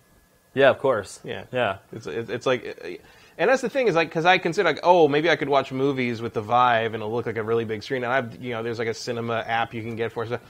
I don't find it clear or good enough to do, but I think I could watch a movie on the PlayStation VR like that. It seems it's less irritating for me for some reason. I don't know why that is. It's an extra TV, is what Yeah. it is. It's like if you if you're someone who has like one television and it's in the living room, and you know sometimes maybe Mm-hmm. your wife wants to watch something you don't want to watch, or you want to play games while she's watching TV or whatever. and, or, and if she and if she can not reevaluate her life choices while you're sitting with that thing on, glowing next to her, playing stuff. But Sure. seriously, I mean, it's an extra television. And not only is it extra television, because of the processor unit, and Sony, I, I got to say thanks to Sony for doing this. Because they could have built this proprietary connection that wouldn't have allowed it, but you can plug anything into the processing unit that has an HDMI out Mm. and consume. You can play the Wii U on this. You can play the Xbox One on this. You can plug your cable box into the processing unit and watch cable on this. You can anything that has HDMI out, you can consume it on this headset. I think that is absolutely awesome. I think it's a huge selling point for this. I love it. Like it's a hidden feature that most people don't know about, and I, didn't think it's a big that. deal. It's huge. Yeah, it's an extra. It's an extra TV. So Thank you for that processing unit. First, when I saw it, I'm like, "What the hell is that thing for, man? I don't need another little box." I still don't like that there's another box sitting underneath my entertainment center, but it's worth it for the mm-hmm. functionality that. Gives. Man, that this thing adds so many wires yeah to my it really entertainment nest. And the other, that's an, and here's the thing. So The wire thing on the wire situation with this is It's not any better than the Vive. it's, bad. The wires aren't as heavy, but yeah. but, But I it's still find myself constantly like taking a cable and like putting it down mm-hmm. my side. I do. The I cables in the entertainment center is just jambled. Like today, This one, well, see, the thing that like con- confounds it to some degree with it is this thing, because like it seems like you're you should be able to have you're supposed to have access to this when you want it. Yeah. But you know, I end up trying to put the this cord like like the Vive behind me. Yeah. But then that removes the control. But you're right, but I don't want it hanging in front. Either. Right. I don't want it hanging in front at all. But like it's it it's no less awkward. I think. Uh, and it's not like a big deal, but it's there. The cables in the entertainment center are a huge deal, though. oh yeah, It's a mess. And like today, I am officially out of plugs on my. Oh, I have on nothing my, uh, left. thing. Yeah. yeah, I have nothing left either because you have to plug. Sorry, in. NX. You're you're, you're Yeah. gonna have to wait. Well, I think I'm gonna have to retire my Xbox 360 when. Yeah, I think the 360 or actually the Wii out. U. I don't know. That'll be a tough decision. I might leave the Wii U out, but I'll just unplug it and plug it back in as necessary. But going back to what you were saying about. Nest is like once I had it all hooked up, I felt like my PS4 was nested because I went like I play games in our living room, but I, I capture in the back bedroom of our apartment sometimes, and I went to go capture Infinite Warfare stuff today. And I was like, damn, like I gotta take all this stuff apart and then take it back there and then bring it back here and set it up and it'll be dark when I get back from doing the show. I won't be able to see in here. Like, I'll tell you what I'm looking forward to: getting the PS4 Pro and having to do that LAN cable transfer. yeah, Because then I got to plug that in along with all the other. St- oh my god! Yeah, yeah. But you, have did- to you just disconnect brought the up VR. you just brought up something that I wanted to talk about. So, what do you think about the PlayStation 4? Is it powerful enough to power this thing? I mean, kinda. Uh, here's the thing: I think the main problem is not the power of the PS4 so much as the resolution this thing runs at. Really? Yeah, because like, What's look, 1920 by 1080? yeah, but that's not enough for something that close. And also, look at the resolution that it switches to when you activate a VR thing. It ain't running at that. There's no Oh, way yeah. it's running at that. Like I've, I've taken I've taken the, the goggles off and because it you know it still displays on the TV and it's displaying in the same resolution on the TV as what it's displaying in the goggles No, and it's, it's not. it's like this It's weird not, kind of is actually. it? No, uh-uh. The process that's another thing. This does not seem does. like 1080 to me. It in- is. in It's there. 10. It's, it is 1080. The screen on the inside. What you're seeing on the TV is nowhere near 1080. And in fact, No, it's not In fact, all. Sony, when they sent out free units to everybody, they they part of the deal was if you covered it, that's the only way you Don't can capture footage of it. You could show it, Oh. but you had to put a disclaimer underneath that said. This is not the native display of the PlayStation Mm. Well, because look, when. I look at that on my TV, it looks about the same as what I'm seeing in here. Oh, I think it looks way better inside the side the headset. I think it looks better because it's closer, but like Maybe. like look, man, Drive Club VR is a blurry mess, and I like Drive Club VR. I, this is what I was like, getting at. Like, I don't think it's the headset. I don't think it's the screen. I just think the PlayStation 4 is just too underpowered. That's part of it, but I don't know how much further, how much, you know, it just can't do it. it can't. But like, look, I don't know how much better it's going to get just based on the limitation of the resolution on this thing. Yeah. It can only go so far, and it could be way better. I mean, PS Pro, PS4 Pro will clearly, you know, because like one of the things on Drive Club VR is like, and we'll talk about when we get to the software, but one of the great things about that game is like you can look, you know, you can look in the rearview mirror, you can look at, but when you look at the speedometer, you can't read it. Yeah. Like it's too blurry to read. Like it, it doesn't. It like the, the illusion is gone because of that. And I don't know how much of that is resolution and how much of that is just the system can't run it, like on the uh, at the level of It's the required. PlayStation 4. Because there are some games that look great, and there are some games that don't. Mm-hmm. In fact, a lot of games that don't. Like, I always. The other thing I would say, too, is that, like, I feel like I'm always fiddling with it, thinking that I can adjust it and make it clear. Like, you'll get that sweet spot where everything is crisp and clean, and the text is nice and clear. And then like two minutes later, like everything starts getting soft again, and the edges start to get a little blurry. And then I'm like, I'm like sliding it up on my head, or sliding it down my head, or pulling it out, or pulling it in, trying to get it like crystal clear again. And I feel like I can never find the sweet spot and keep it. Mm-hmm. Like I don't know what it is. Like From I game to game, you mean? no, like while the same game. Hmm. I, don't, I haven't really run into that. I have totally, and like I'll find myself like like pushing it out a little bit or pushing it in until it's like pressing against my face hmm. almost painfully, like just trying to find like that sweet spot where it always looks crystal clear. Like I, I, I might not have that because I'm already used to the not not being a crystal clear Oh. spot in in Vive. I mean, because Yeah, there yeah, isn't right. one, frankly. I mean, like you just get used to the fact, oh, this is just what it looks like. You Yeah. know, like it's, that to me is a big drawback. It is, It's but, that- distracting. but that's why I continually make the 2600 Intellivision ColecoVision comparison because it's like, yeah, like, those games look like shit. We were still enthralled by them because Yeah. we love the idea and we love the medium. Yeah. But like, yeah, you're gonna get used to the fact that like nothing looks totally clear in VR right now, Yeah. and it looks better in Vive, but it still doesn't look great. In ter- you know, in terms of like what we're used to in like a crystal clear HD image, you know, when the comparison between like what I'm playing on a, on a you know the best looking Vive game, whatever that may be, raw data or what I don't know, and then like I take my take the goggles off and I play like Gears of War 4 on my PC on the same you know on the same piece of hardware night and fucking day. I mean it's not even close. And this one of course it's it's still there even though the PlayStation 4 games don't look the same look as good as PC games. Um, this is not running PS4 top level quality, you know, you're- Oh, you- no. Horizon Zero Dawn is not going to be uh, a v- there's not going to be a VR version No. of that here. You know, it's like Yeah. You can tell and some games find a way to strike that balance better than others so far and you know i think drive club is the least successful at it in terms of what i've played because probably because it's based on you know a full-fledged surprise you know pretty good looking It is, ps4 yeah. game Let's move on. Actually, let's move on to the software and Mm-hmm. start talking about the games. Um, they're hit or miss, yeah but I would argue most are miss. yeah i Um, agree with that I have struggled to find really good games. Let's talk first about Rez. Mm-hmm. Rez is a game both of us have loved for forever. Originally a Dreamcast game, came out on the PlayStation 2, had this crazy vibrating egg called the Trance Vibrator that Mm-hmm. women allegedly used for certain purposes at one point or another. well at least one Um, it was really hard. Yeah, it was really hard to find trance vibrators here. I ended up buying one in Japan when I went to Same. Japan I one got time. one, i got one for five bucks in japan Yeah. they were clearing them out and then you could sell them on eBay for like a hundred Yep. and some dollars or whatever. I do feel a little dirty now that Rez has come out again because it was one of those games that I had that I was proud that I owned. Seriously though, I mean, re- original like runs of Rez at one point were worth a lot of money. Oh, yeah. Now they're pretty much worth nothing. it's been re-released so many times Right. This is one of the best PlayStation VR games, yes without a doubt. no question Look, as as someone who really loves electronic music and is a DJ, the music is aged. yeah It's but- it's a it's like electronica from like the early '90s. Like if you listen to like really well produced electronic music, like the music in Rez is not very good, and that's one thing I'll say. When it came out, it sounded pretty good. It sounded like a cut below what you hear in the club, but still passable. Now is like an I would call myself an aficionado of electronic music. The music's not great, but I think the music is great because it's Rez. well, I, I guess Because I I like because I like the music from when I played Rez back. When did that come out? Like 2002, 2003.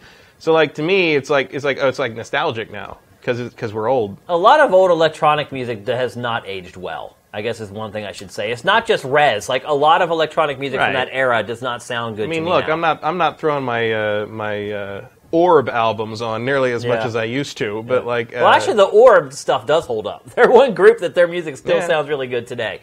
But a lot of techno and house from that era do not, and I.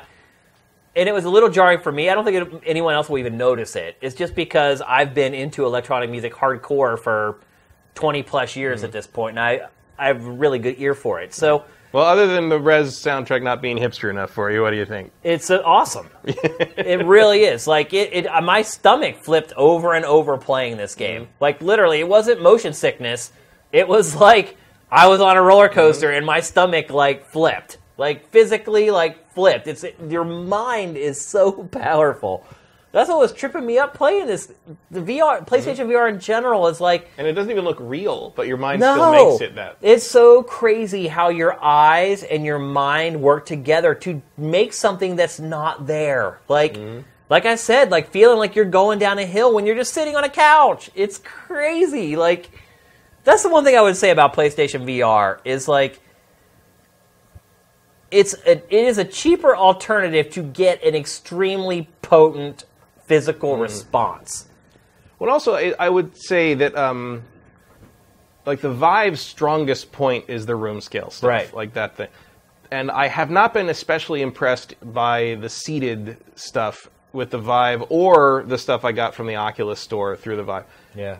But like the even the the bad stuff on the PlayStation VR launch lineup so far has taken the fact that they are stuck with the seated limitation and they have run with that. They shit. really have, Like yeah. they have found way more interesting ways to use the limitations of Yeah. the way Sony has built this than they have with the Oculus so far. I think. Yeah. Uh, whereas the Oculus has a lot of like oh traditional games like Edge of Nowhere where you're sort of like you're just sort of like a virtual human camera looking at stuff. Whereas this is like we're going to take you on a ride. Yeah. And like you know tons of them like that, and some of them like like where you wouldn't even They put expect you to in be, be that situations amazing. where virtually you're sitting. right. So the fact that you're, it just sort of compounds the realism because you're like, Mm-hmm. I'm actually sitting in that position right now. Yep. And uh, and Rez, like, you know, I was look, I was a little won- wondering, like, oh, you know, I played this how many, you know, dozens of times, and like, will this really translate? And like, but I came out of that thing thinking like, so this is what Tetsuya Mizuguchi had in his head when he When made he this in first designed it, 1999. You know, like this is what he th- thought of, and this is now we're finally experiencing it. And I frankly don't think I can go back. Yeah, like no. I don't think I would. I would never play, play it in 2D. No Yeah. way. It's amazing. Like Rez is definitely. If you get PlayStation VR, Matt and I both agree this For is sure, one this of the games your you thi- should pick up. PlayStation Rez should be your first purchase. Probably. I would say. I may argue something else here in a minute. That's not a purchase. Battlezone. You play it? yeah, I did. Um, I like it. It's not great. It made me sick. Uh, nothing. Nothing made me sick. It made Um, me sick. Battlezone made me ill. You want to know what I love though about it? Like physically, not like oh my god, this is so terrible. I'm not. No, like my like I got motion sickness from Mm. it.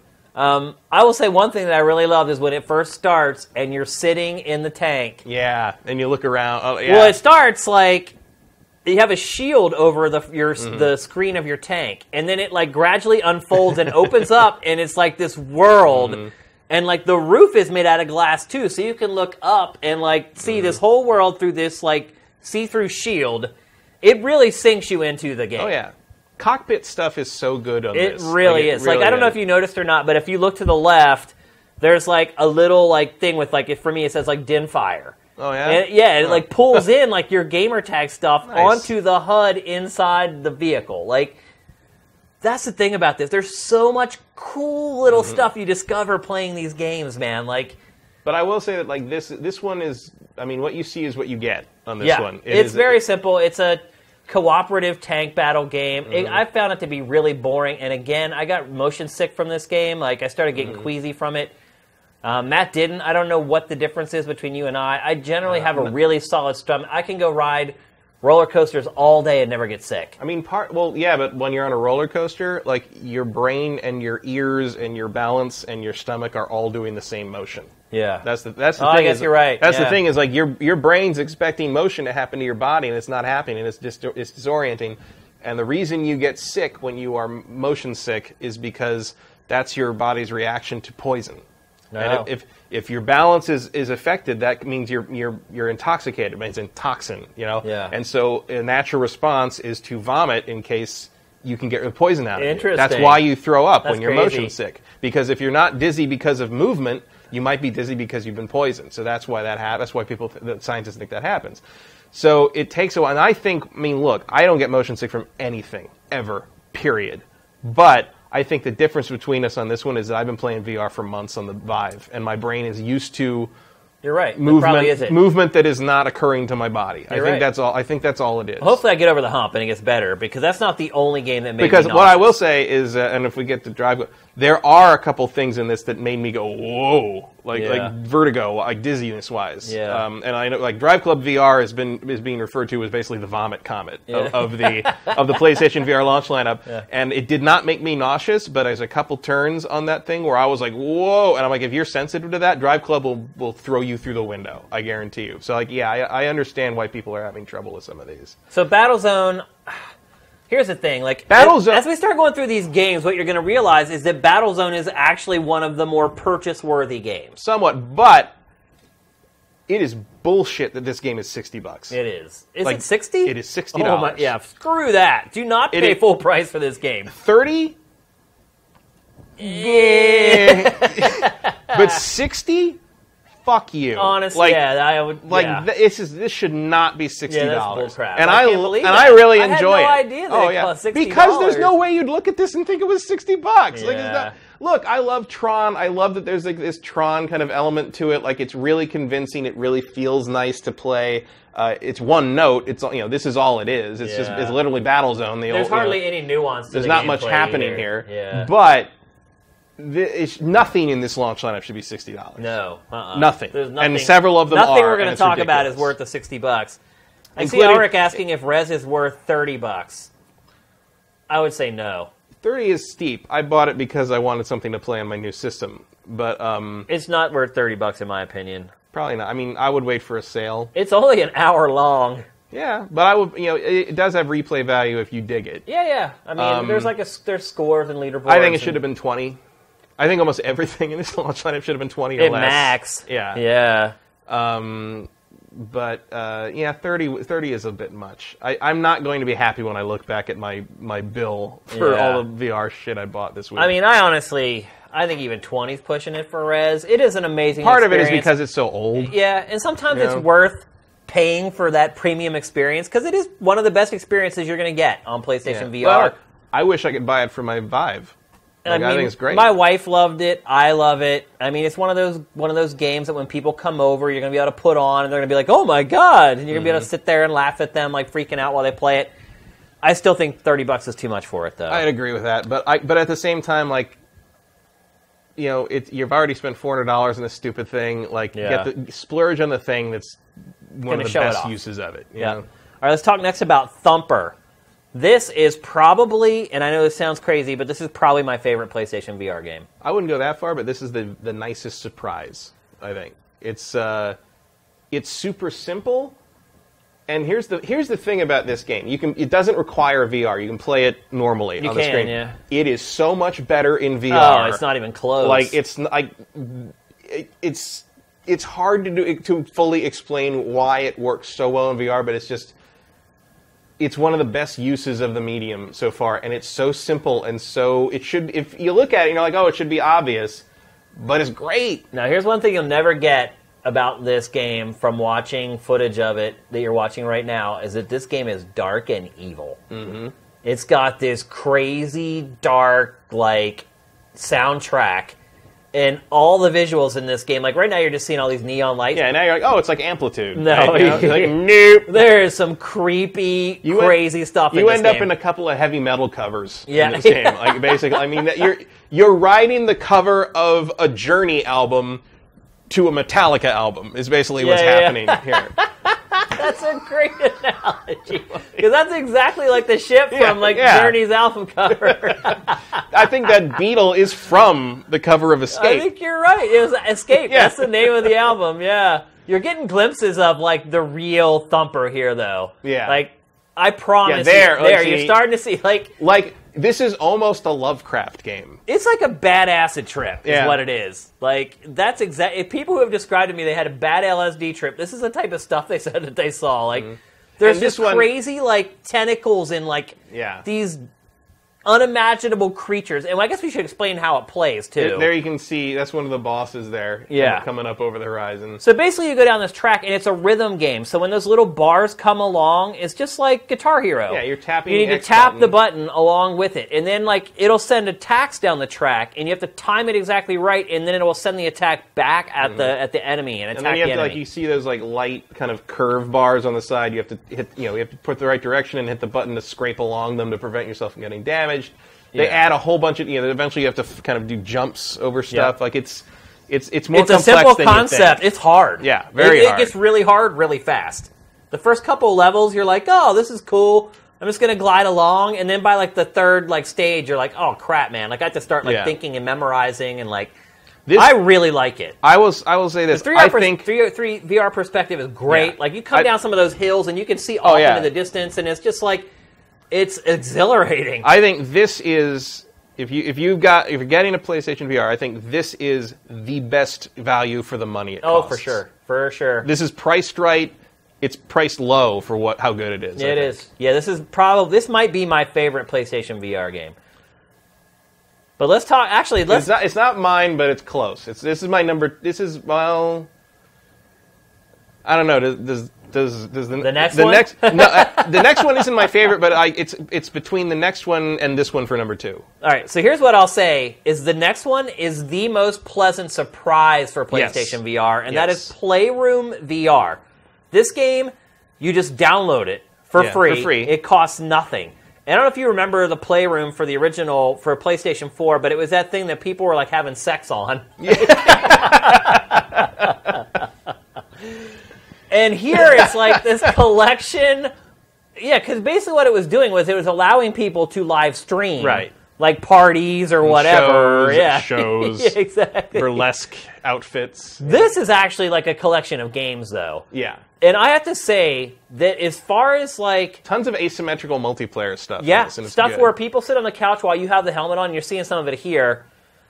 I've got to say, like this is probably the best use of the hardware. These mini games, like it's not only just Mm-hmm. and like is, yeah, and this is another example of how the developers working on PSVR have really taken the limitation of it Yeah. and run And with it. run with it. It's great. It, it is incredible. There is a 3D platformer in this that blew my freaking Yeah. mind. The the th- the one platformer is like because most of it's multiplayer, but the platformer is one or two players. Yeah. And playing the platformer in this, what the after like a minute or two, I was like, I was like, this is like when I played Mario 64 for the first time. exactly. It was it like was like when I first played Mario 64. it I was know like people- moment of like, oh. I know, I know people are going to groan. No, people are gonna be like, "What the fuck?" No, You're like, going to this knock it until you play it. yeah, like this it's, is amazing. it's like you're the focal point of the world in the 3D platformer. So you're controlling this little guy. I don't even know what the hell those things are called. I don't know, but they should be Sony's new mascot. They should be. You're right. Like they're probably the most recognizable. Get the hell out of here, Sony's Sackboy. create- These exactly. these are They should be. the new hotness. But you control one of them in a fully 3D world, and it's like you're sitting in the middle of the level. Mm-hmm. And the guy is like running like all around you, and you can look in 360 degrees. It's like you're the camera, essentially. But he pays attention to you. So Yeah. you're sitting in a chair, and it's this little dude about this tall down on the ground. And there's like foliage and like waterfalls, and and you're controlling him running like all around you. And I don't know if you noticed or not, but you can get up and move and look around and spin around and control like him and like it's crazy. Mm-hmm. And then you're using the your controller is actually floating there in Yeah. the world. And you can use it to like grapple things and pull stuff down. And, And then he'll like you. Part of the objective is you collect other little guys like him. So the objective is to get him to the other little guys. Mm. Once you do, he like kicks them or throws them at you, and they fly, and a little hatch opens up on your, your DualShock Four, and they land inside the controller, and they all wave at you. and they wave at you when it great. opens up. It's adorable. It is so awesome. Like I was blown away by this. I was just tripping out. It is. Hmm? It remind. It also reminded me of um, in the in the uh, the lab, the the Vive, the Yeah, free yeah. the free Steam thing. Yeah. Um, there's a game in there whose name I can never remember, but basically what it is is a bullet hell shooter, and you grab the little spaceship and you move it around in the in the space and around the bullets and shit. And it's like this game you've played a million times, but you've never played it like this. And that is what this platformer is like. It's so like there's cool nothing just- particularly new or innovative about what you're physically doing in terms of a platformer, but you've never played it like this before, and it changes everything. Dude, it is so cool to just have the little guy just run up Yeah. by your feet. Yep. And just have him like down there at your feet just looking up at you like, "Yo, what are you doing, bro?" Like it's Mm-hmm. insane. Like it just ah. There look, there are moments with PlayStation VR where you're just like, "Oh my god, this is like the coolest thing I've ever seen." Mm-hmm. Like the, as soon as I started playing that, I was like, "Oh my god, VR Mario is going to be the bomb." And then I realized it won't happen for, for like a long time. ever maybe. But I'll take this. Like it's good. Also, this pla- the platformer and all the games in this, very good clarity. No, that's what I was saying. Yeah. It uses the hardware the best. Like the, there's no the visuals aren't blurry. They're crystal Mm-hmm. clear. Like the field of view is amazing. It.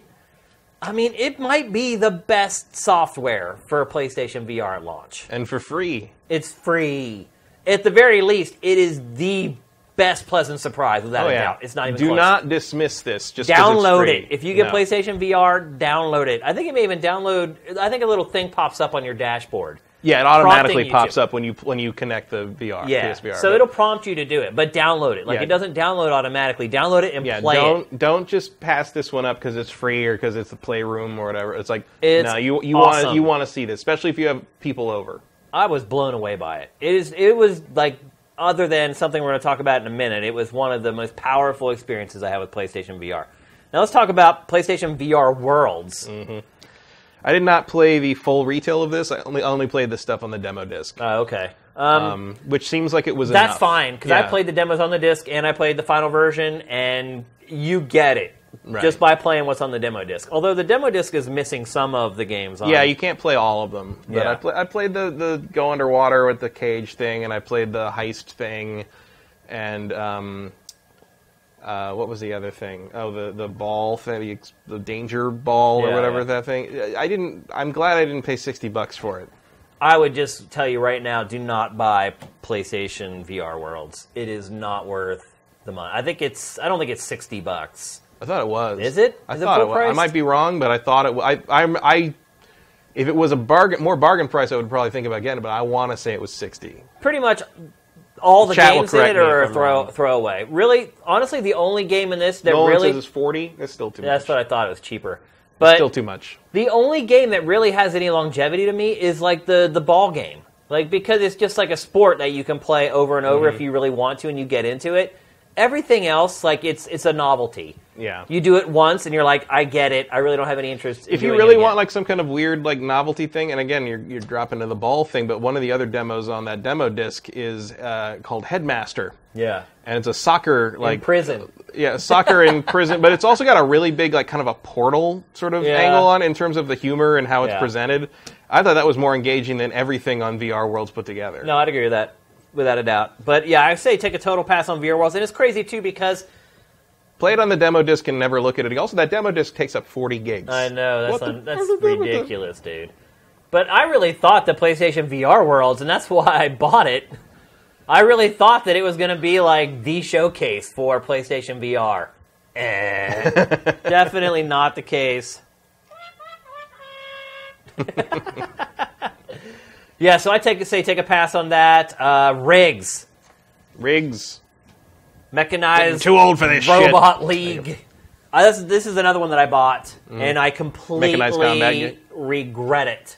I don't. I don't. I did buy it. I don't regret it, but it's still too. mu- It was still too much. This Cost this too much. game made me the most sick out of any of them. Really? Yep. This game I could hardly get through the tutorial, which is Wow. way too long, by the way. Yeah, it is long. The tutorial in this game lasts like forty minutes. By the way, there's no way to skip it once you've already no, done it. oh, I know it's insane. It's stupid. It's really dumb. I get completely. I literally. This is what ended my first day's session with VR Hmm. with PlayStation VR. I had played everything else at least for a little bit, and I was like, "All right, Rigs is like the one full featured game. Like it really is like the one completely robust full featured yeah, game." I mean, it's got a That's campaign. why I bought it's it. got multiplayer. It's That's got- why I yeah. bought it. I was like, this is the one game that like you know I will want to spend a lot of time with and get good at. They have like this whole esports like structure built into it. I got about an hour after I finished the tutorial, and I literally took off the headset and laid there and almost vomited. I'm not exaggerating. I'm not being dramatic. I felt sick. Wow. Like so sick that I laid there until I felt like I wasn't going to puke, and then I basically crawled to bed and went to sleep. Like I don't. I'm afraid to play it again hmm. because it it lasted for like an hour and a half after I stopped. I was still laying there feeling like crap, and I'm afraid to put the helmet on again. Like, you've had no problems with this at all. You aim with your face. Yeah. yeah. You do not aim with the analog stick. No, you move with with the sticks, and I I I didn't make me nauseous at all. But the thing that it kept confusing me because I kept forgetting to aim with my face, and I was trying Oh, to use the too. right It was like- and I'd constantly end up in a situation where like the mech was facing like like this way, and I was facing this way, and like I I, was aiming at the wrong thing. Like so I'm I- assuming eventually you. I didn't get like- nauseous, but I got pretty doing this. frustrated. Yeah, a little bit. I love the idea of it, and I like the chunkiness of the mechs, and it feels Yeah. like you're in a big moving thing. It's and the- all that one of the. Best cool. looking Oh, it definitely looks well. really re- looks really good. It's very I mean, on a technical level, bright. as far as like the the polygonal Mm-hmm. graphics, like they're nice smooth curves. Like it's not Yeah. it's not like a lot of other PlayStation VR where there's a lot of angles and nasty textures. Like it's the closest thing you're going to get to a AAA PlayStation VR game. I mean, Yeah. It's the highest quality. It's the most robust. But again, like if you're like me and it makes you sick, it doesn't matter. Like I'm like I said, I'm scared to go play this game now. Like I I'll do it again, but as soon as I start feeling queasy, I'm gonna stop and I'll just sell it or I'll give it away. But I want to I want Yeah. to be able to play this game. Like I played for probably 40, 45 minutes. Uh, like I don't know. so you made it through the tutorial. then. Yeah, I made a tutorial. and that's I, about I it. just feel like there's not a lot of meat to it in terms of what you do. Like, Yeah. like there's, you know, you kill three guys, you go into overdrive, you jump through the goal, like done, whatever. It's like, Well, I think for VR, it's going to be hard to make things complicated. Yeah. Because again, you're aiming but, with but again, your face. well, that's what I'm saying is like it's so complicated to do something so simple, and in the end, it's not particularly rewarding when you do it right. Yeah. So I, I don't know how long. If I don't like, I'm not afraid to go back to it, but I don't really feel like going back to it, and I might end up just trading it in, um, pretty quick. All right, we got to move on. We got a lot of games to talk about still. Until Dawn, a Rush of Blood, on-rail shooter where you sit in a, basically a roller coaster, Roller coaster car. again. This is my favorite PSVR game. Wow. Um, and uh, I don't I know. know if- I can understand it. I don't know if I was biased beforehand because uh, Jim Sterling talked it up so much. Uh, not that I listen to everything Jim Sterling has to say about everything, but um, I was like, really? Like this? And I put it in. I'm like, okay, Jim Sterling, prove yourself to me in the form of this game that you didn't make. yeah. Um, and like, it's pretty fucking good. Like, it, you know, like I don't, I'm not a horror person really. I don't find this stuff scary. I think it's silly, but like this thing rides the ragged edge between silly and functional. Like, like No, it's scary. terrifying like, parts of it. It works. Like, and the thing is, like, every horror cliche is in this game. oh yeah. and- right at the beginning. Oh, right. With all the pigs and everything. It's all the pigs, and there's clowns, and there's zombies, and there's ghosts, and there's a creepy girl singing Frere Jacques, Yeah. and there's like there's flashes of carnival stuff, and then there's like beheaded people, and the, No, and then you, and then there's creepy naked dolls, and then there's creepy naked dolls with video cameras, which for some reason is really scary, and I never even thought about that before. And then and then like you end up in a dollhouse, and everything's giant. I mean, like, look, it it takes every cliche of horror, mashes them all together, and and just like commits to it so hard you have to admire it. It's it's. I'll tell it's, you why this game is scary, though. It's because of what you were saying earlier. Because you're seated and you Yeah. can't get away. And it's just so when enough, they start rushing at you and Right. like you, if you unload and you're out of bullets, your heart goes ba bum ba bum ba bum. Well, and the other good, great thing about it is that you know you're seated can't and you, you've got two guns. This is, by the way, I think is also one of the most, uh, the best tracking games with a motion controllers. aiming is, like it's like, it's right on. yeah. Like it's you know the, mo- like the, the PlayStation Move controllers are always at their best when they're pretending to be a light gun game. Yeah. But um, so I thought that was yeah works really well. It does. Here's a great thing: the guns have flashlights on them. So like you're looking, it's very dark, and you're looking around the flashlights, and you're shooting stuff, little targets. Yeah. And this game knows exactly when to deactivate your flashlights. It does, And every once in a while, it does that, and you're like, oh shit, and like and like you know, there's a lot of sound. You know, uses the 3D sound You really can see well. it right there. They're yeah. just showing the, the flashlights. Um, and so like I enjoy, I'm enjoying it. and, Yeah. and, uh, the roller coaster thing is done. yet, this is what I was talking about with the the sound thing. By the way, I the first time I played it, some glitch happened, and uh, the roller coaster tracks stopped making sound. So all the things where you're supposed to be swim, you know, Ah. going through everything, like the roller coaster's straining and creaking, like none, all that was totally silent. So it was just like total silence, you know, rolling through these like crazy downhill things, and every once in a while a clown would be like, and I was like, yeah, this is just funny now. Yeah. But Um, look, at the end of the day, it really is just a light gun game. Yeah, it's House of the Dead on ra- uh, literally on rails. But it is the best light gun game I've ever played. Oh, it's great. Because it, Yeah. it's, it legitimately this- is scary. I mean, and it's like it wouldn't be scary or interesting really if it was just on a 2D screen. oh, I wouldn't even care because you're like, okay, whatever. But when you're ru- when you're going through that giant pig's mouth and you're looking way up at this huge thing, I mean, it just the scale of it just works. The bosses, like they're Bosses not even are really great. bosses, like, but they're enemies that are Yeah. like five stories tall. That's the other thing about VR, people. Like, if you haven't really experienced it yet, like fighting a boss or a, or seeing a big creature in VR will freak Yeah. you out. Like, the scale is that. It, It's even, unreal. Even in the Batman thing, it's just like, damn, Batman's really tall. and he's Like, big he's and big, strong. Like, you get like the scale of everything. Yeah. Like, just it makes it makes me think about all the old games that I've played. Like if I could have played these Mm-hmm. games through the eyes of this VR helmet, how impactful they would have been. Like I think thought back that, what to was, like what was that game? Zelda and bosses in Zelda. Like you know, there's a couple like like adventure games, point and click adventure games, and like they're- they'll have like cutscenes or whatever, mm-hmm. where like a huge robot flies in. I think about playing old games just in flat 2D, and I just sit there and be like, whatever, big mm-hmm. robot. You're sitting there, and that robot comes in, and it's the size of a house. You're like, holy crap, Yeah. man! Like, it just, it. I said this way long ago that it's going to make simple stuff seem so impactful, and Well, it, like it the- totally does. What's that one game that like I didn't get? I got the I played the demo on the demo. It's like Wayward Skies Yeah, or yeah. something That's like what that. I was talking about. Yeah. Yeah, like that giant ro- that robot comes in and like it, I, I thought of the same thing. Like I'm like, okay, so the robot's running around doing stuff and in 2D whatever, and then it switches to the perspective of the of the, The character. The, the, the girl you're playing as. And like the thing It's is terrifying. huge. It's like yeah, that thing could crush you with one hand. I mean, it's just like it's, it's ridiculous. And then he has like someone in his hand, and Yeah. you're like, dude, you him one around. mistake. I'm like, you're gonna kill that guy. What are you doing? You know, it's- insane. it is insane, people. Like I'm telling you, like you have to experience it. You can't.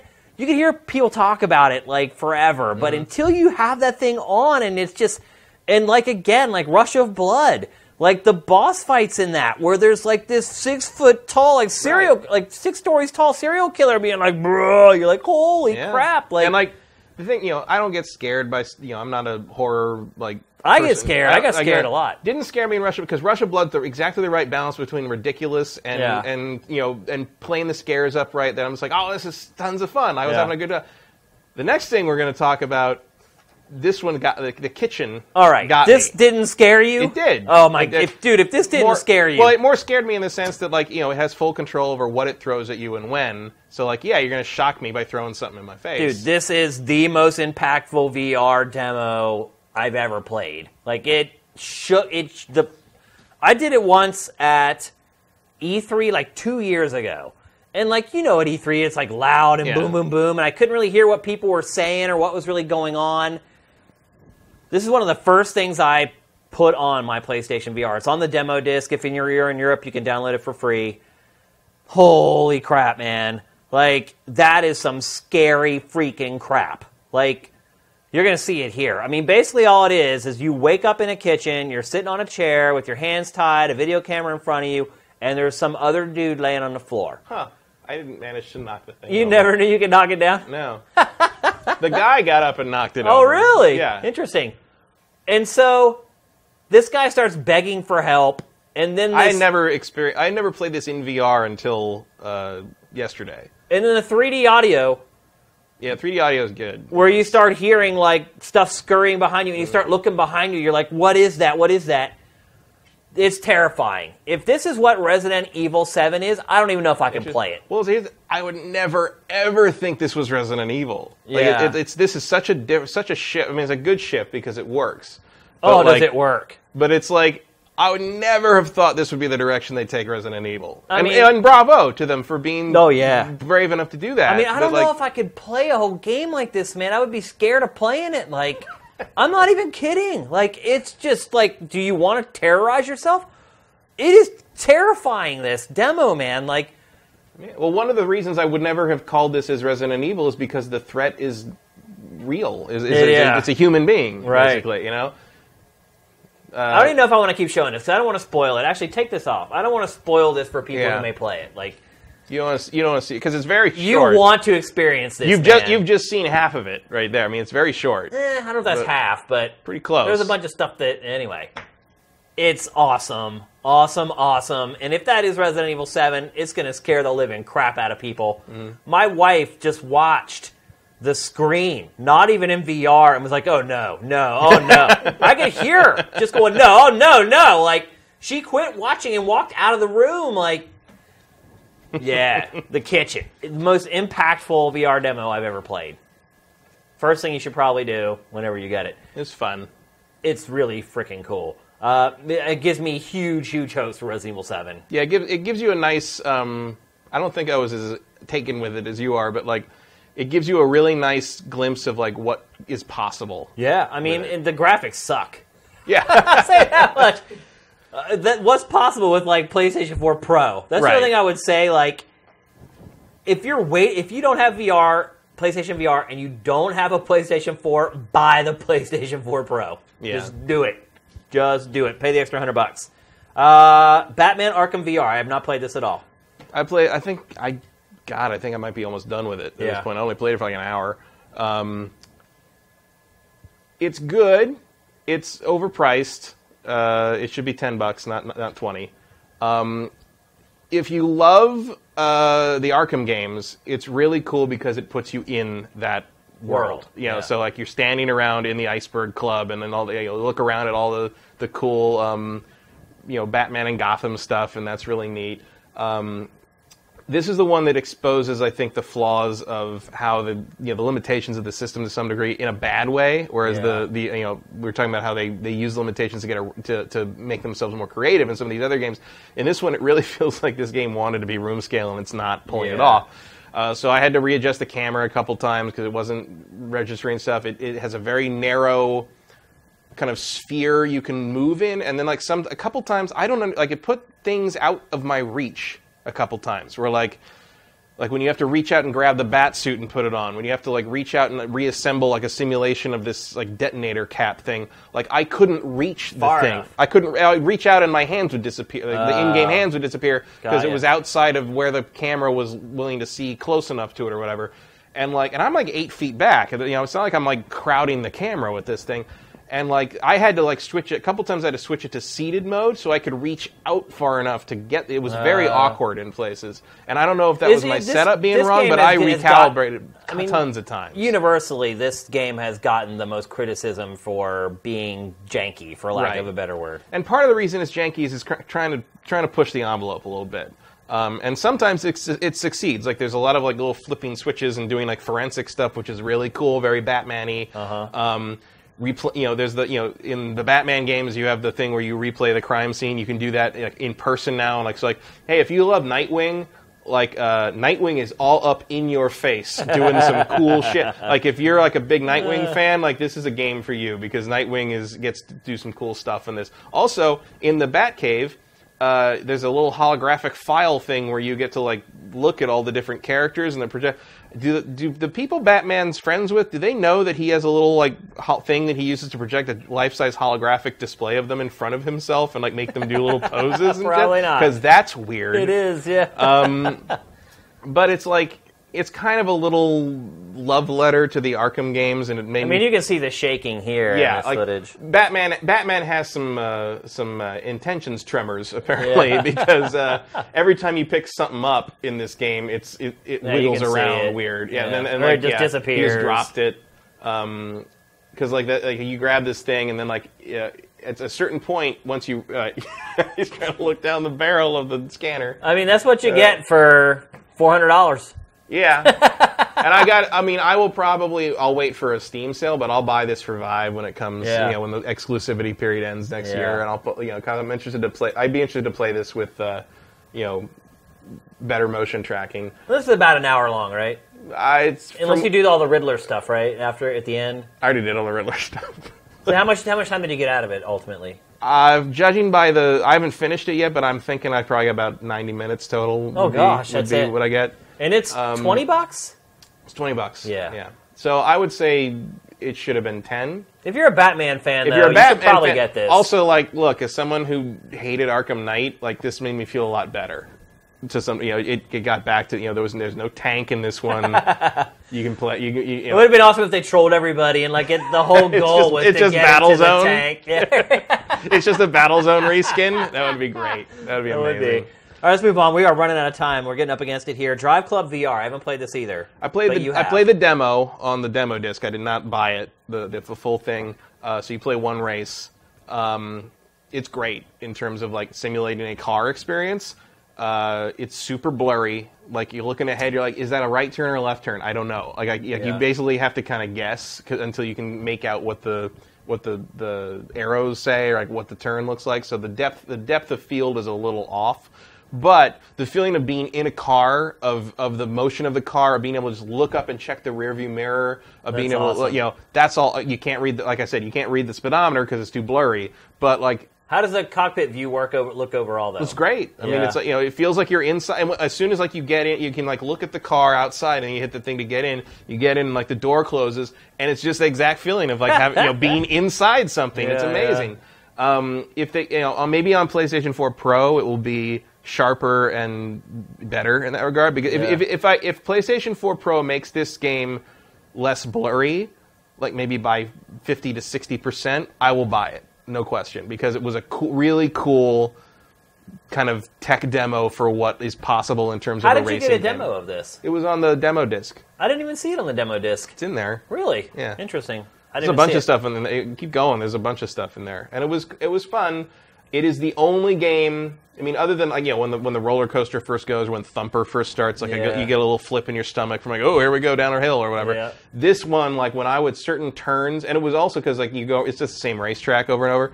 Um, the same turn every time, I would get this massive vertigo shift Wow. where I'm like, whoa, like that was, and it was the same turn all the time, like two specific turns in the course, Huh. and I don't know why, and I don't know what was happening there, but I look, I, under, I just playing that and experiencing that, I can totally understand why people are having such nausea problems with this one, but. It's so cool. Like what they're trying to do is so cool, and it's just not quite there yet. Probably because of a tech issue. How much is that selling for? I want to say it's twenty bucks if you already have Drive, Drive Club? uh, like on on like digitally or whatever. If you have the PlayStation Plus version or whatever, um, and then I think it's thirty without that. Okay. You know, someone. But again, this is one of the more robust, like legit games for PlayStation VR. oh, and someone's asking about uh, the the illusion of the wheel versus a pad. Like I do not, I, I did not find it to be a problem not using a wheel, but I'm not a wheel. I think the wheel would help. The wheel would definitely. The wheel would make it like amazing on a whole nother level if it was not blurry. Yeah. Um, I would probably not. I mean, look, at the point that I'm using a wheel um, in front of the couch and the goggles, and the th- I'm just like, at a certain point, you got to reevaluate your life. You know, like, like what we're seeing right here. This is uh, Sony's official UK YouTube channel right here. yeah. Um, so I, I guarantee you that that would be amazing. to Oh, do. yeah, I'm sure, I man. don't think I will do it in Yeah. my living room. um, but if you're if you're a hard hardcore, here's the thing: is like if you're a hardcore I mean, driving, pretty mind-blowing. Look at that. It'd be amazing. It'd be oh yeah, the the head track. I mean, you know, this is like the TrackIR thing writ large. To like, is, is what we always imagined it was. Yeah. You know, and and so, like, I can't recommend trying the demo enough, but I wouldn't buy it until the PlayStation 4 Pro proves that it's going to improve that experience a little bit.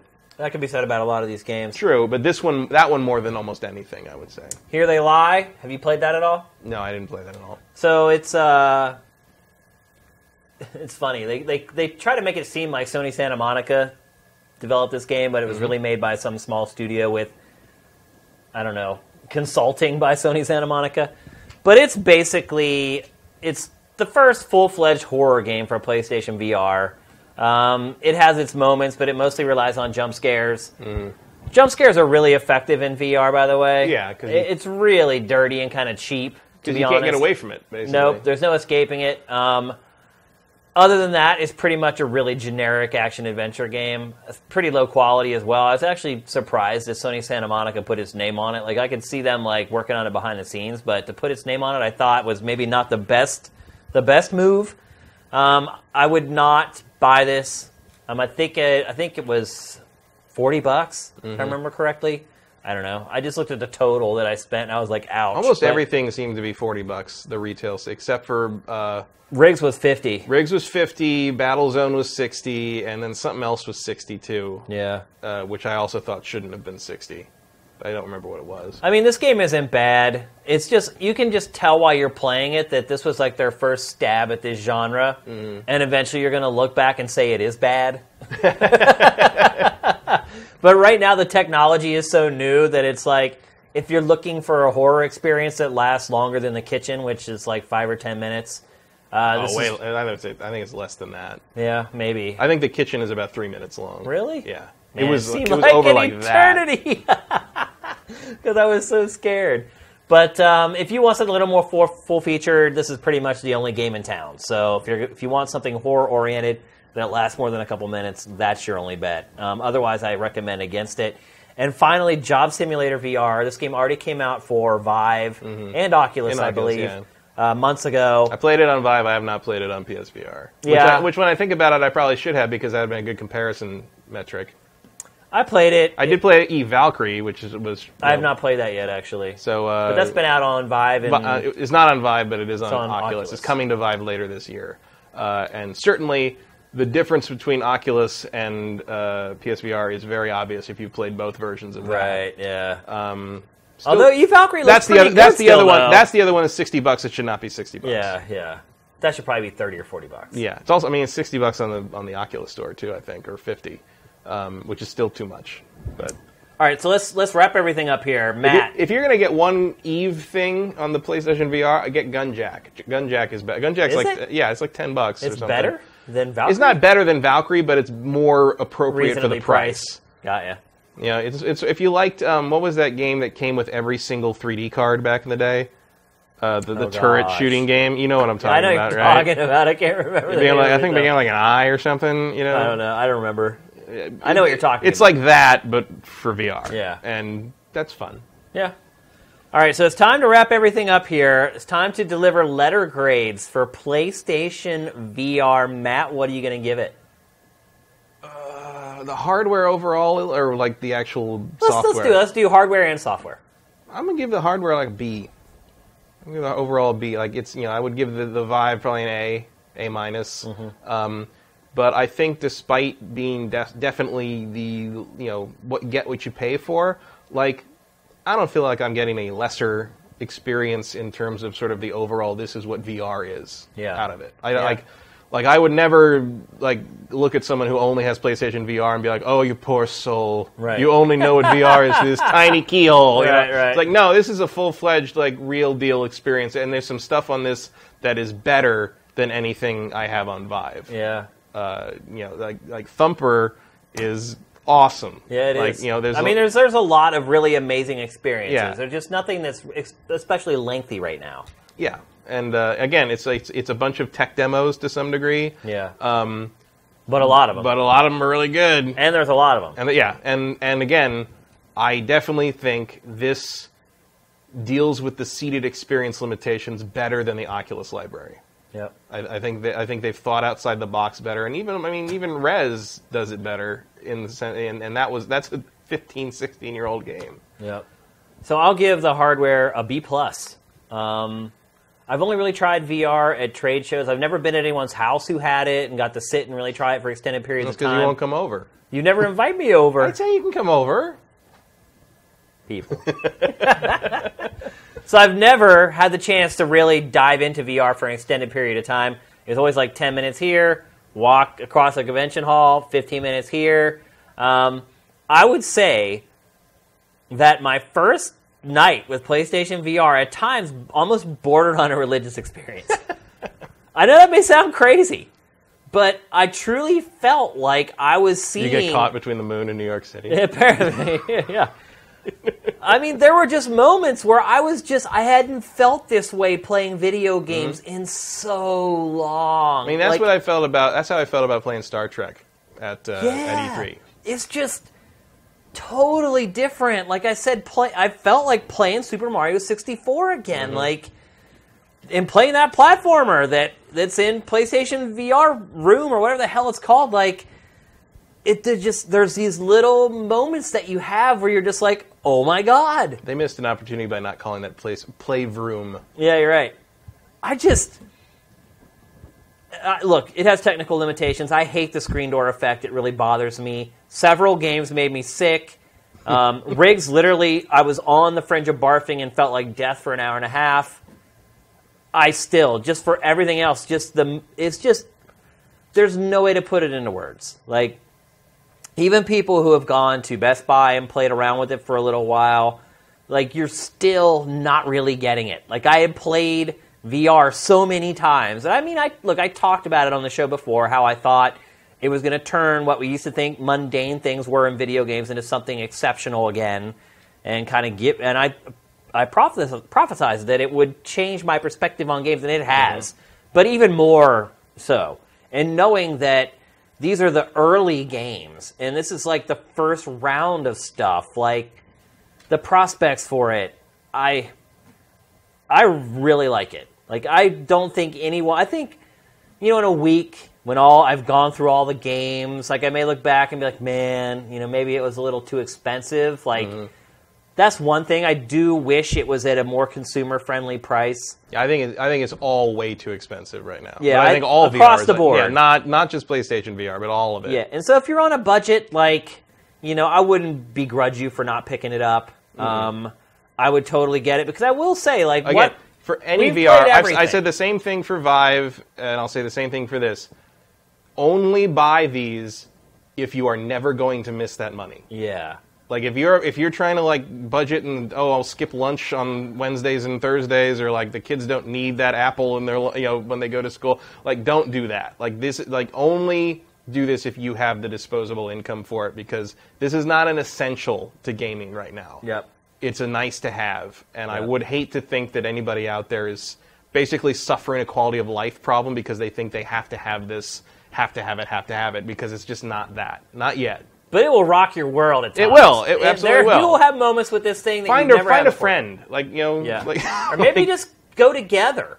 yeah And maybe you both you go together, you buy one, and you take turns like using it or whatever, and then you go together again to buy the next one or something. But and when the fallout of that all breaks Yeah. apart oh that would be a great Key and Peele skit software, I give it like a C minus. Like I would go, I was gonna go C with it uh, I would be willing to go higher if the pricing wasn't so crazy on some quantity of really high. A lot of stuff. Maybe the most games ever Yeah. released for a system and the launch. good stuff is really good um, I and- don't still don't know if I go that far. And I but- and I would say this, um, although most of it's still too pricey. But I will say this as someone who, you know, to me, VR up to this point has been room scale. Like the Yeah. room scale stuff on the Vive is the stuff that I play, and my friends have, uh, you know, Benson and those guys have come over and played, and like this is amazing. That's what they want to play. Nobody wants to sit down and play anything with a controller. Everybody wants to shoot bow and arrows and do all walk this. around. Yeah. And like neither do I. You know, even when I'm at home, I'm you know, playing it by myself. I'm like I don't do sit down stuff with it much. I always stand up and do the, the room scale stuff. Yeah. And like, I gotta say, the PlayStation VR has made me a, a much bigger believer in the sit down stuff. There you like go. because all it because there's nothing on you know there's nothing on the the Oculus store that really made me you know even the other sit down stuff I had like wasn't really doing it for me so much because it wasn't that different from just playing it on a screen. But there's some experiences on this that you know that platformer would not be the same in any other way to experience. There's no other way to experience that. I'm just so happy to be this excited about video games again. Mm-hmm. I mean, it has been since like 1996 since I felt like this. Think about that. That's 20 years since I got that crazy charge that I got like the first time I saw an arcade game, or the first time I had my own system at home, or the first time I saw then polygonal gra like it's a paradigm. It really is. Like I've been doing this a long time, and I know when I get like that feeling in my heart about a piece of technology, and I'm getting it from VR. It's mm-hmm. I mean, and even look, the other thing about VR at this point is like, it's it's so compelling when you actually do it. Like I feel it pushing me into stupid decisions because like like I played the demo of Eve Valkyrie on the demo disc and I was like I'm yeah I'm not paying sixty bucks. I was like I Yeah. didn't pre-order it. I didn't. I'm, I'm waiting for it to hit Vive so I can buy it on Steam and I don't have to worry about the revive thing because God knows if that's ever going to go away all of a sudden I can't play the Oculus games anymore and that sucks. Um, but like I played the demo of that, which is a really quick dogfight. You know, you launch out of the carrier. we got to and it's a wrap really it quick up. Dogfight. We're our longest Right. episode ever of Game Face, but by the way. like, there was a point when I'm playing that where all of a sudden, I'm like, uh, maybe I should buy that. It's, Yeah. like, it's like it- it's that point where you look out the side and you look down, and you see this giant fleet of all these battles cruisers flying. It's like this is amazing. Like, It like really you're there. is. You are there. Also, I was it, whatever. I don't know if it does it automatically, but it assigned me a, a female pilot, and I looked down. I'm like, whoa! Did not expect that. All right, that's it. If you have not decided whether you should buy PlayStation VR or not after this conversation, I don't know what to tell you. We just gave you the full download. You will not probably not find a conversation like this on PlayStation VR anywhere else. So, we hope we've helped you guys in many ways, shapes, and forms. But it's time to get to our trailer of the week. Get the questions in. We're already way over time, so we're only going to answer a few. Uh, but our trailer of the week is for a game that I believe has a good shot at becoming RPG of the year, and it's not Final Fantasy 15. This game is called Dragon Quest Builders launch trailer. Arise, legendary builder! Only you have the power to build anything and everything to save the world and its people. This is Dragon Quest Builders. Generations ago, the realm of Alefgard was plunged into darkness by the terrible and treacherous Dragon Lord, ruler of all monsters. Mankind was robbed of the power to build and forced to wander the ruins of their former home, scrounging and scavenging in the dust to survive. But there is still hope. You, a legendary builder, will shake up the mallet in an epic quest to restore the realm. Travel and explore the vast world and discover the true potential you possess as a builder. You will come across great challenges and many powerful foes. But you must keep calm and carry on. Don't let anything stop you. Your imagination and creativity are what Dragon Lord fears the most. Because everything you do brings hope to the people of Alefgard.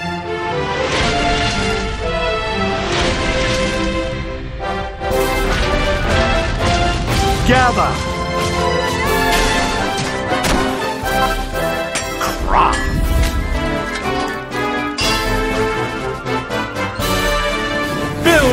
Build, build! The fate of the world is in your hands.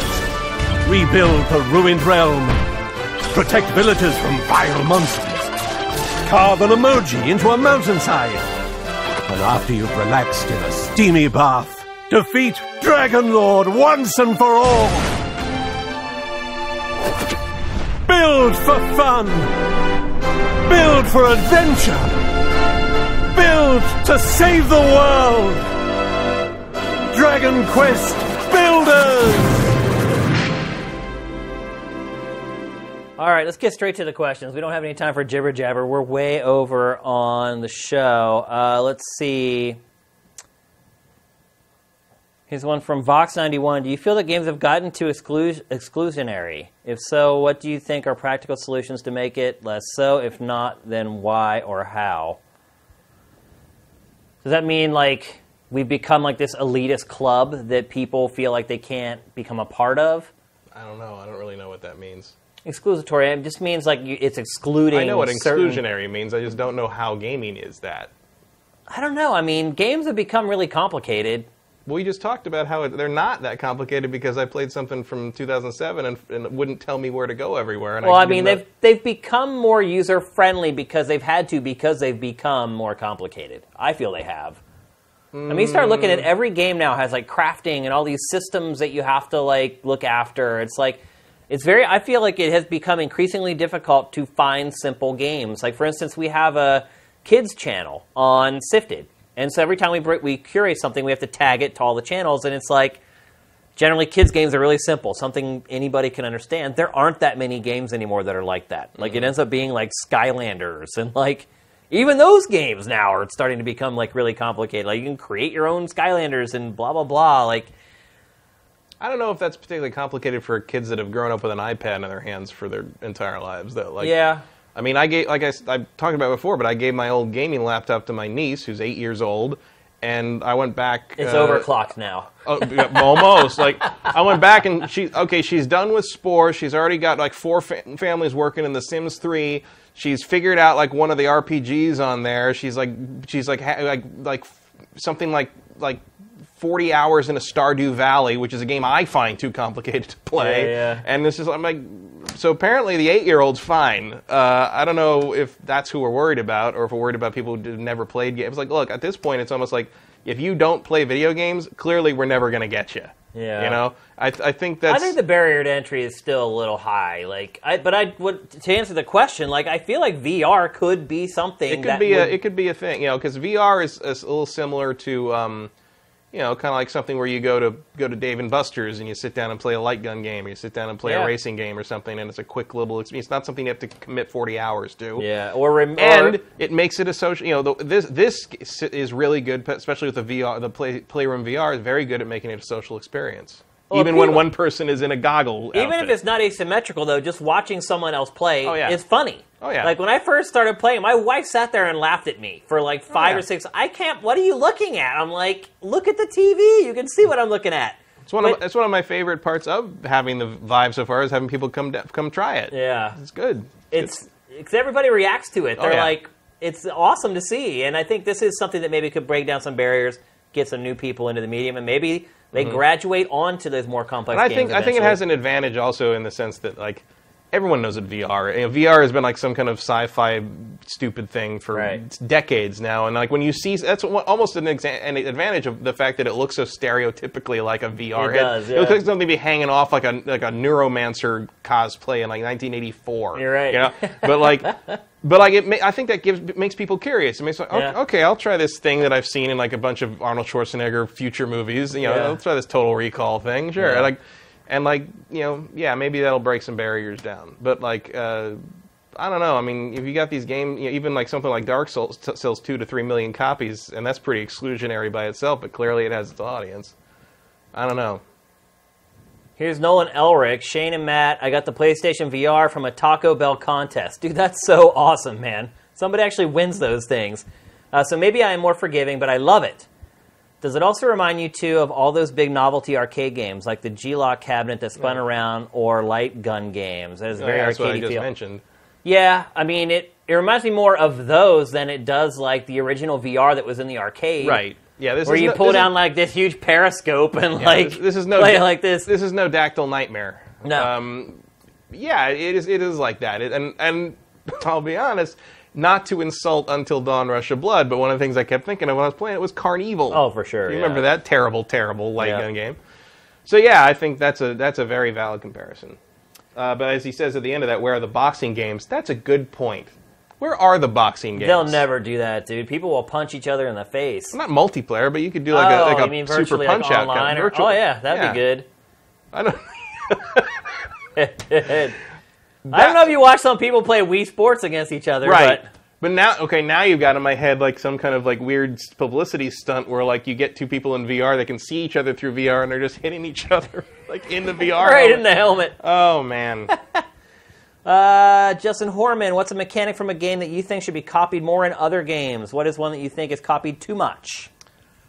You know what? I and this I mean obviously because it's fresh in my mind. One of the mechanics that I'm surprised nobody ever steals more is uh, the active reload. Yeah, from Gears of War. Yeah, when Gears of War first came out, I thought, oh, everybody's going to do this now. And that no should be one has copied. ever done it. But, Yeah. it's, but it's, I think it's a cool thing. yeah. I, I agree. I think that's. I've asked Cliff that before. I've asked why didn't more people steal the active reload thing. He's like, I have no idea. I, I, I, it was genius. I was. It was amazing. We were amazing. no, but he's he's like, I don't know. He's like, No, it really is a good idea because it rewards people who can stay mentally acute when Yeah. the, when the crap's hitting the fan. yeah. And you have to keep track of your ammo. You have to keep track of when you're going to be reloading because you automatically reload if you run out. I mean, Yep. it's a great mechanic. I'm surprised more people don't use it. Uh, for things I think like sh- people should give it a rest. Um, probably like gathering herbs to craft stuff. Just Like- crafting in general. I I, say think, that is part. just getting yeah, played. well, I say that partly as someone who can't control himself when it comes to picking every damn flower in the field. Yeah. So, like, you'd save me a lot of time if you'd stop putting that in your games. I'm just getting tired of it. To be honest with you, of like just you can't just run around an environment anymore. You have to stop and like and like run your cursor over like everything. It's like it's changing how I play games. And I did a little bit of this in Virginia as well because Virginia, how it works is you come into a room and there's just one interactive object. So what you would do is you just walk in, stand still, and just zigzag with your cursor, waiting for it to change and like light up whenever it got on whatever you could interact with. And I feel like that's starting to happen with action adventure games now too. Vox91 clarifies that he was speaking economically in terms of exclusionary. Oh, is it getting too expensive? Too expensive? expensive. Gotcha. Um, with VR, yeah. Um, yeah. Overall, I I have thought that recently, but It's judging not. by sales, apparently not. But Like, it's not even. I No. mean, honestly, if you look at how the price of everything else has gone up over time, over the last 20 or 30 years, video games, we are so lucky because they have not gone up with inflation. Everything else, cars, houses, property, clothes, anything else you can buy, it's all gone up with inflation. But video games have stayed the same. In fact, they're actually cheaper. Like there were N64 carts that cost like sixty nine ninety nine. Oh, more than that. I paid eighty nine ninety nine for Chrono Trigger when Yeah. that came out, and I paid ninety nine ninety nine on launch day for Phantasy Star Four on Yeah. the Genesis. And I think you know, you think about how much entertainment value you get out of sixty dollars. Like if you're The- smart with how you buy. I think the question becomes, though, at this in the modern game industry, is are they asking you to buy these big ticket purchases too often now? And uh, you know, you're getting there. If they're going to start expecting people to upgrade the tech, the VR, the console, etc., every two years or so, that's a lot of money. Here's a really good question from the Legacy: Will Sony stop supporting VR like the Vita or Move? I think that's, That's the a big really, concern. really good yeah. question Like so, because the track record is there. Oh, the track record is definitely there, and I mean, Jim Sterling has brought this up repeatedly. It's like if if Sony sees something isn't working, they don't give it the chance to kind of gain its feet footing and, and move forward. They drop it like a bad habit, and that's why we have all these unsold Move controllers that are suddenly bundled for hundred Yeah, bucks yeah, now because yeah. they made too many of them because it didn't work, and then they just stepped away from it. When was the last time you saw one of the, a game for one of those one of that that fucking book thing? yeah, that's right. Yeah. Remember, they spent like 20 minutes of their E3 press conference on that thing, and we never saw it again because no one gave a shit. Yeah. Remember Uh, there was a card battle game with the AR card I had battle judgment. game. Yeah. I have that. I was that and- moron. I did that. Yeah. But Played it twice. here's the thing. This bet is way bigger than It is. This is way bigger than Move. This is way bigger than Vita even. Which I would like to think just the amount of clear R and D they've sunk into this Oh, yeah. thing means they'll stick with it for more than a year. just the amount of I mean, content that they put out for it already. yeah. To me, I, I hope they may look. They may. They might. Yeah. the legend, it, they they could they could bail on it if it's a total flop. I mean, they have to. They can't keep supporting something that completely flops. One, I don't think it's going to completely flop. I think it'll do worse than a lot of people anticipate. And how fitting that someone called named the Legacy asked that question. Appropriate. I- It's in the back of my mind every time I buy one of these things. No yeah. question. Anytime I buy anything but a PlayStation from Sony, it's in the back of my mind because I have. True. I also have a PSP Go sitting at home. That Hmm. I mean, Sony's track record's not great. I totally get it. Um, I still would say though, I've already almost got my enjoyment, my money out of this thing. Like it blew my mind that hard so many times that like, even if like tomorrow they're like we're done, like I wouldn't even be that mad at them. I don't think. It's crazy to say, I know, but it's just it's so impactful and it's so different from playing games any other way. Like even if it did only last a year, I don't even think I'd be all that mad. I think I'd still be more angry at the Wii U. Hmm. Think about that. Wii U didn't cost as much. Yeah, that's true. I think I would still be more mad at the Wii U though. Uh, two more questions, and then we got to get out of here. Lots of discussion kicking up. Oh, where was the one I saw? Um, Oh, here's one from Vinaraba. After playing PlayStation VR, do you still believe it will be the most successful VR headset? yes. I agree. I think so as well. I think by actually by the end of the year, I think it will have outsold Vive. Vive's at about a million right now. Mm-hmm. I was. I think my. I made this prediction a while ago, but I, I'm guessing 1.3 million PSVRs by the end of the calendar year. How many? 1.3 million. I actually there was a thread on Sifted about it, and I guessed way higher than that. But now I regret it. I think I was wrong. I guess like 2.5 million. I think that's high. Yeah. I think you might get that by the end of the fiscal. I don't think in, in hindsight. I think you might get the- I might get that by the end of the fiscal manufacture that many. Yeah, that too. Um, Joe Thor 84. Shane will the Pens repeat as Stanley Cup champions? That's the yes, one I was looking for. Yes, they will. now, do you really believe that, or is that I just like really a karma believe thing? that they will repeat as Stanley Cup champions for the first time since 98, 99. How sad is it the Cubs couldn't do what they're doing right now last year in the anniversary of Back to the Future? It's okay. It's good to see them win. Yeah, but I'm saying like last year, like that was 2015 is when the Cubs were supposed to win the World Series, and Back to the Future too. It would have been perfect. Perfect. All right, we got to go. Man, this has been the longest episode of Game Face ever by a wide margin. Um, thanks, guys, for sticking around. Obviously, there's still a ton of you in the chat. We really appreciate it. We know it's a long episode. Really hope that we uh, gave you guys a lot of information on PlayStation VR you may not have got anywhere else. That was kind of the whole goal of this uh, episode. Obviously, we talked about other stuff, but this was really what we wanted to uh, get forward to you guys. Um, once again, thank you for all the support you guys gave me over the last three weeks.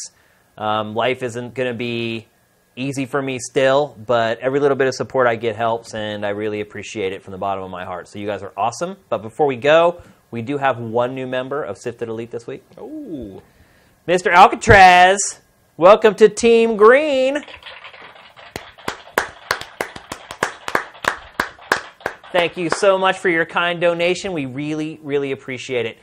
Saturday night, hopefully you guys have been drinking. We probably should have been cracking beers during this episode. Yeah. I need a beer. My throat is so dry after doing all that talking, let me tell you. But uh, hope you guys have an excellent uh, weekend. We'll probably be back on Thursday, so you don't have to wait too long. Plus, we have to talk about Mafia and a couple Yeah, other games Mafia that slipped through the cracks here. So we should have plenty of content for a show on Thursday. So expect to see us Thursday around 7 p.m. Pacific. Once again, thanks to everyone who stuck with us on the stream.